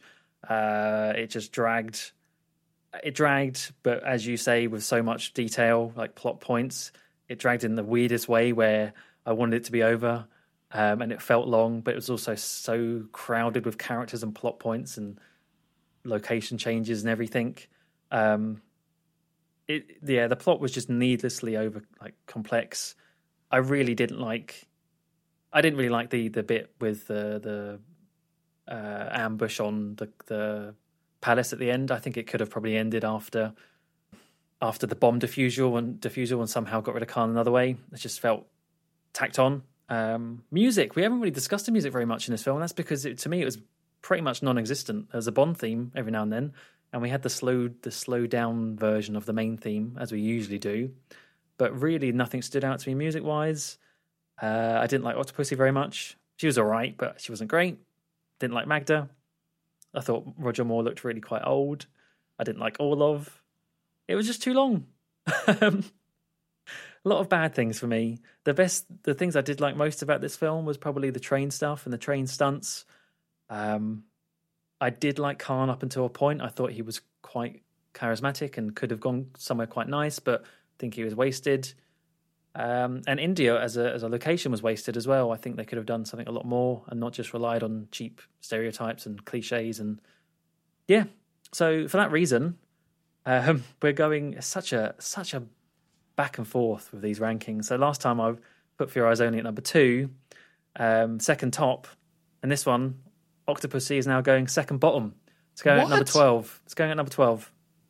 Wait, so you think Live and Let Die is worse than this film? I do, yeah. I I would mu- I still Whoa. much rather like this. I'd much rather watch this than Live and Let Die. Really? Yeah, yeah. I, I swear this was going bottom for you. I can see gold. I'm I'm very surprised by that.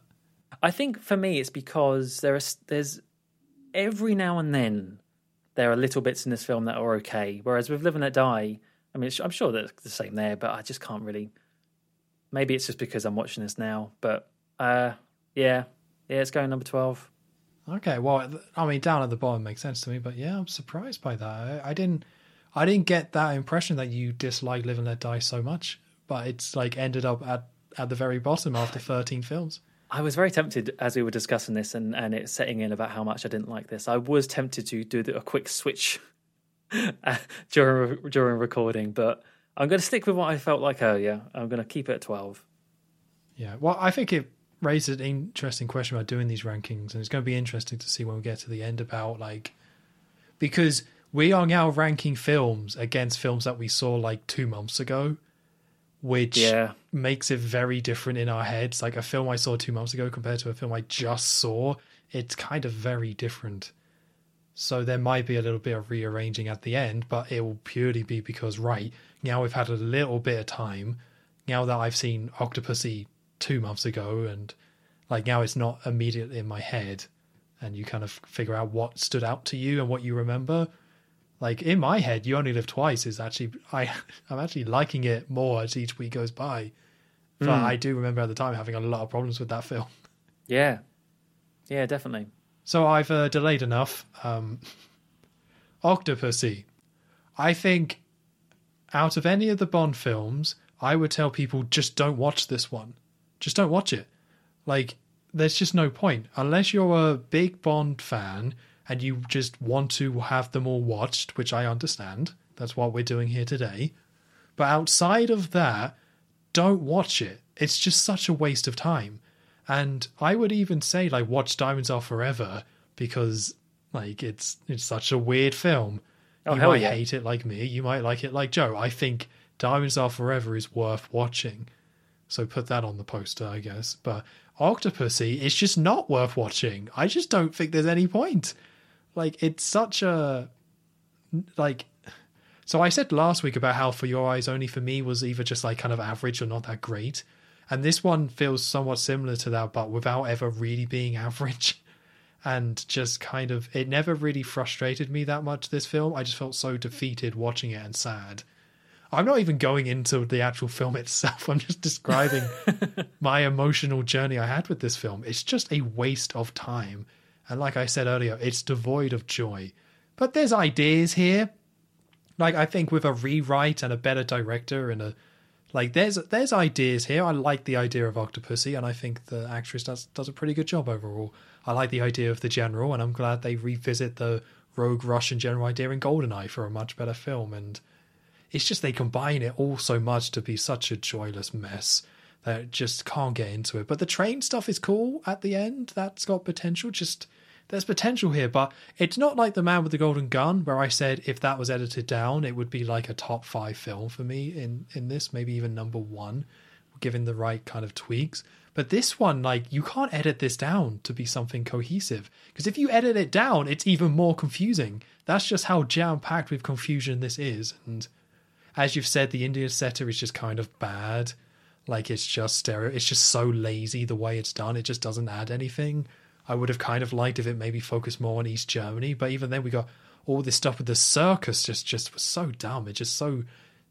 It didn't make me annoyed. It just sucked like pulled me out of the film. And that's what happens with most of the bad stuff in this film. It doesn't make me mad. I'm not upset. I'm just disappointed. Uh, So with that, it's definitely going underneath for your eyes only. That's an easy one for me. Um, so then it comes to Diamonds Are Forever, and this one's a little bit more tricky because if you ask me right now, like, right, Tom, you're going to stop recording the podcast, we're going to go watch a film. Would you rather watch Octopussy or Diamonds Are Forever? I would be like, put on Diamonds Are Forever, let's go. Oh yeah, like, I would rather rewatch that film over this one because I think there was uh, it had lower lows, but at least there was more stuff in it I liked. Where I think Octopussy, it's more like there's some potential in some scenes, but there was just very little I didn't like, and it's like ten minutes longer and more confusing. So, I think, seeing how I only just saw Octopussy, I'm still going to put it above Diamonds Are Forever, and put it at number twelve. But I could see myself maybe at the end of the rewatch. I'm going to have to ask that same question to myself again now that the rewatch is done, would you rather watch Diamonds Are Forever or Octopussy? Because depending on the answer to that question is going to be whether I actually move Doctor, um, not Doctor Pussy. That's a very different thing. Doctor Pussy. Uh, like whether that. I move Octopussy to last or not. So I could see myself doing that because I really had a, just a miserable, miserable time watching this film. So it goes in the very bad tier along with Diamonds Are Forever for me. But I guess watch this space. Maybe it becomes last. Maybe it does overtake Diamonds Are Forever as the worst. But at the moment, I'm going to put it at 12, uh, pushing Diamonds Are Forever down to 13. Would you look at that? We both put it at twelve. Yeah, we got very similar lists. What are you talking about? Oh yeah, yeah, yeah. Well, for twelve anyway. But I just think, yeah, I think we both just sound quite defeated by this film. It's just exhausting. It's just exhausting. I'm a little bit more optimistic about A View to a Kill though, because I feel like there's going to be, if it like it probably might be technically like a worse film, but at least I'm going to feel something. I think it's gonna, as you said with other ones, I think it's gonna have higher highs. A View to a Kill. So, yeah, I think that that will be better. Yeah, I I'm really looking forward so. to that a little bit more than this, but I think I've kind of nailed where I put it originally though. I I put it in my bottom five, and I think that is 100% a bottom five film as it currently stands. Even the bad ones that are coming up, I feel like I don't see them being as bad as this. Hmm. Well, all I have to say is that after this discussion and watching Octopussy, I need a stiff drink. I think that's fair. Yeah. I think that's uh, that's on the table now for me after this recording. Yeah. Yeah. This is Octopussy turned me into an alcoholic. Why are you here, Joe? Why are you at this meeting? Well, where do I begin? There was an egg. It all starts with an egg, as every good story does. Uh, so I do want to quickly say, people might be wondering this: is next week going to be A View to a Kill or Never Say Never Again? Uh, it is going to be A View to a Kill because we are just looking at the mainline Eon films for this. But Never Say Never, maybe we come back to Oh. it. Maybe we'll But see. it, it won't be Never Say Never Again. I would like to rewatch that one, but maybe I need a little bit of a break after this one. And I'm pretty sure Never Say Never Again is a better film than this. I was just about to say, I do wonder if that was actually the better Bond film because I think Octopussy did do better in the end, slightly. But um, yeah, in terms of actual, like, yeah, how how it how it went as a film, I don't know. I this would not take much to beat, so it could have actually well been better. The the bar has never been lower. Come on, Never Say Never Again. You can do it. I really want it to now. Actually, I haven't felt that way before, but now I, I want it to be better. yeah, because anyway, we'll get there. Uh, keep an eye out on that. Maybe a bonus episode. We'll go back to it. Yeah, maybe Cool. So, any last thoughts before we go, Joe? some wine or some gin and a tonic. Um, I think. well, it's quite cold, isn't it? Maybe wine. I guess depends on the wine. yeah, I'll go open a bottle of red. Yeah. Yeah. That's my sounds thoughts. that is literally my thoughts right now. There you are. You just need to forget. Yes, exactly. Cool. All right. Well, we're going to go and drink. Uh, thank you very much for listening. You have been listening to episode 13 of the Bond Revisited podcast. The Bond Revisited podcast will return next week with A View to a Kill.